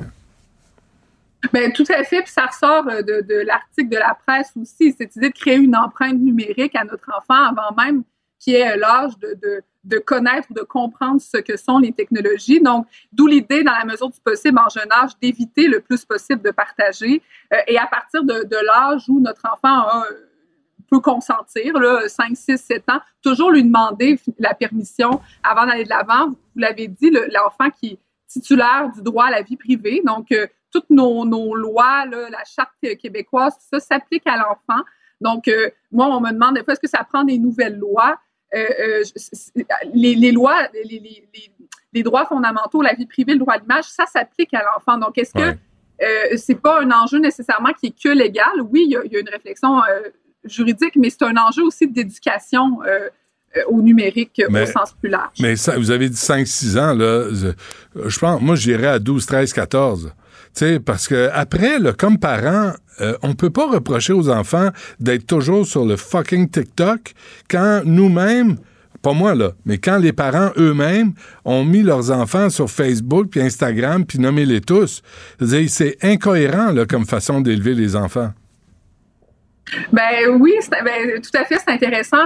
Il y a même des, enquêtes sociologiques sur ça où euh, on, parle, on, on fait des enquêtes familiales, puis on isole, bon, euh, qu'est-ce que le temps d'écran de l'enfant, c'est souvent de ça qu'on parle. hein. On parle Ouais. du temps d'écran de l'enfant, Ouais. mais après ça, ben, il y, a- une étude super intéressante qui place le focus sur le temps d'écran du parent, puis l'agir du parent. Des fois, les, les, bobi- les babines qui suivent pas les bottines, ou en tout cas, peu importe. Les bottines ne suivent pas les babines, ouais. oui, oui, c'est ça, exact. Donc, d'être un bon modèle euh, comme parent Mm. euh, pour ses enfants, de lui montrer l'exemple, euh, qu'il y a certains moments, euh, quand on est à table avant l'heure du coucher, euh, en se levant le matin, il y a vraiment des moments qui devraient être des zones sans écran, Ouais. euh, des, des moments où on évite d'utiliser les technologies, sans diaboliser non plus l'outil, parce qu'à Mhm. partir d'un d'un certain âge, ben, c'est- tu sais, il y, a- y a toute une réflexion de développer ses capacités, sa citoyenneté numérique aussi. Ouais. Donc, euh, Et de euh, c'est toujours socialiser, hein. Les groupes, euh, les, les, les ados, les pré-ados, là, à un moment donné, ils sont tous sur des, euh, des, sur des lieux, sur des, des liens, euh, puis ils échangent, puis ils jasent, puis avant, ça se faisait au téléphone. Aujourd'hui, ça se fait sur l'iPad. Mais je pense qu'il faut reconnaître que ça, si tu les retires de ça, tu les isoles euh, socialement de leurs amis. Ben tout à fait, puis c'est un point important. Euh, moi, je m'implique euh, dans, un organisme qui s'appelle le Ciel, le Centre pour l'intelligence émotionnelle en ligne. Puis on va dans les écoles secondaires donner des ateliers là, d'autodéfense numérique. Puis il faut éviter, c'est ça, un discours de, diabolisation de panique morale où vraiment on, essaie de, prôner l'abolition des écrans, tout ça. Le- le- les technologies, l'idée, c'est d'apprendre à tirer le meilleur, minimiser les risques. Euh, tous les enjeux dont on parle de, de pédopornographie, de, de- d'utilisation de l'image à des fins malveillantes, c'est des risques qui sont alarmants, mais il y a aussi des, côtés, euh, des opportunités énormes euh, offertes par, par les technologies. Donc, c'est vraiment d'essayer de, les utiliser puis en étant conscient de tout ça. Ouais. Alors moi, euh, un appel aux parents d'arrêter de parader leurs enfants sur les réseaux sociaux. Un, sincèrement, je vous le dis, on s'en fout. On veut pas y voir vos enfants. On veut qu'ils soient en forme, qu'ils soient en santé, qu'ils aient du fun, tout va bien. Mais arrêtez de parader vos enfants sur les réseaux sociaux. Je ne sais pas, hein. Je ne sais pas où ça nous mène. puis Je sais pas ce que ça nous donne. Mm. Puis peut-être la, la dernière chose que j'ajouterais par rapport à l'article d'hier où je me montre très critique parce qu'on a parlé d'une technologie dans l'article Ouais. euh, Ah Pine, oui. euh, Pim Eye. Ouais. Et, euh, Il y en avait deux, en fait, hein. en- Oui, c'est ça. Puis on en fait un peu l'apologie. Puis je veux juste vous dire que c'est une technologie qui est extrêmement critiquée, là, cette technologie-là de Ah oui? reconnaissance faciale, euh, euh, qui est très, très risquée, en fait, qui peut même mener à des dérives, utilisation par des harceleurs, etc. Donc, Ah. euh, je vous dirais, c'est important de trouver des solutions à ces problèmes-là, mais le, cette, cette technologie-là payante aussi, Mm. euh, euh, où si on veut poser des actions, il faut payer plus cher et, et c'est extrêmement euh, critiqué comme, comme forme de, de solution. Euh, vous parlez de PMIs and facecheck.id, c'est ça? Exact, exact. Ou dans l'article, ben, on le présente un peu comme Ouais. une, solution potentielle à, à, euh, au fait de connaître l'empreinte numérique de ses enfants. euh, et, et- et, euh, et le réflexe, c'est bon de se soucier de, de, de ce qui de, de l'empreinte numérique de notre enfant en ligne, mais le, le- la solution d'utiliser la reconnaissance faciale pour le grand public de manière peu balisée comme celle-ci, euh, c'est plutôt inquiétant en fait. Euh, je partage pas l'enthousiasme euh, de, de certains par rapport à cette, cette Je solution-là. comprends. Marie-Pierre Jolicoeur, doctorante en droit à l'Université Laval, spécialisée en droit des enfants en environnement numérique. Un gros merci. Bonne chance. Merci à vous. Merci. Du Trisac. Un animateur pas comme les autres. Cube Radio. Sex audio avec Anaïs Gertin-Lacroix. Euh, nous, euh, Anaïs, bonjour. Euh, là, tu veux pas parler de sexe, hein? Tu veux, puis euh, je te suis là-dedans. Tu veux parler de décoration d'Halloween? Ouais, c'est un peu moins sexy, quoique il y en a qui profitent de l'Halloween Eh. pour s'habiller très sexy. Hein? Je le sais. Tu devrais voir ce que On se rappellera la saga des infirmières qui, selon moi, Ouais. tout à fait raison de dire cesser de sexualiser notre métier. On Mm. s'entend qu'on est là pour euh, littéralement sauver des vies. Là. Puis il n'y a pas Ouais. d'infirmières que je connais, moi, qui va travailler avec les portes jartelles et les, euh, les, les, les, les armatures et tout ça. On s'entend là-dessus. Euh, N'empêche que d'abord, c'est ça. À l'Halloween, Benoît, euh, la sexualité, je te dirais que c'est souvent dans le tapis. Euh, là, je t'amène complètement ailleurs, puis je voulais t'en parler parce que j'ai vraiment, ça fait une semaine que je vois cette décoration-là d'Halloween, OK? Lorsque je passe, c'est sur un boulevard. En plus, ce matin, je me suis dit, non, mais ça n'a aucun sens.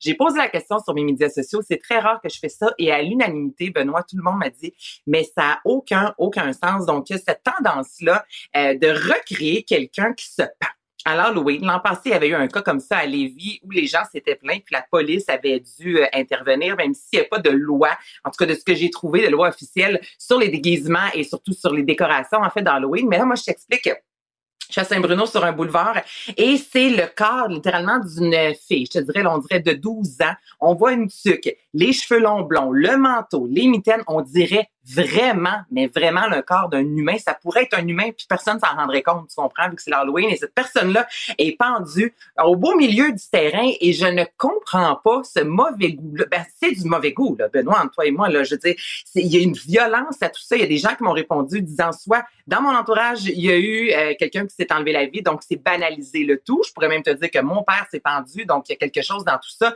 Et je ramène pas ça à moi parce que ça fait assez longtemps que je, je, ça m'amène pas dans les émotions, pas du tout. Mais il y a quand même une violence là-dedans, une banalisation euh, de ce, ce, fameux, euh, de ce geste-là, de la pendaison. C'est, je ne comprends pas.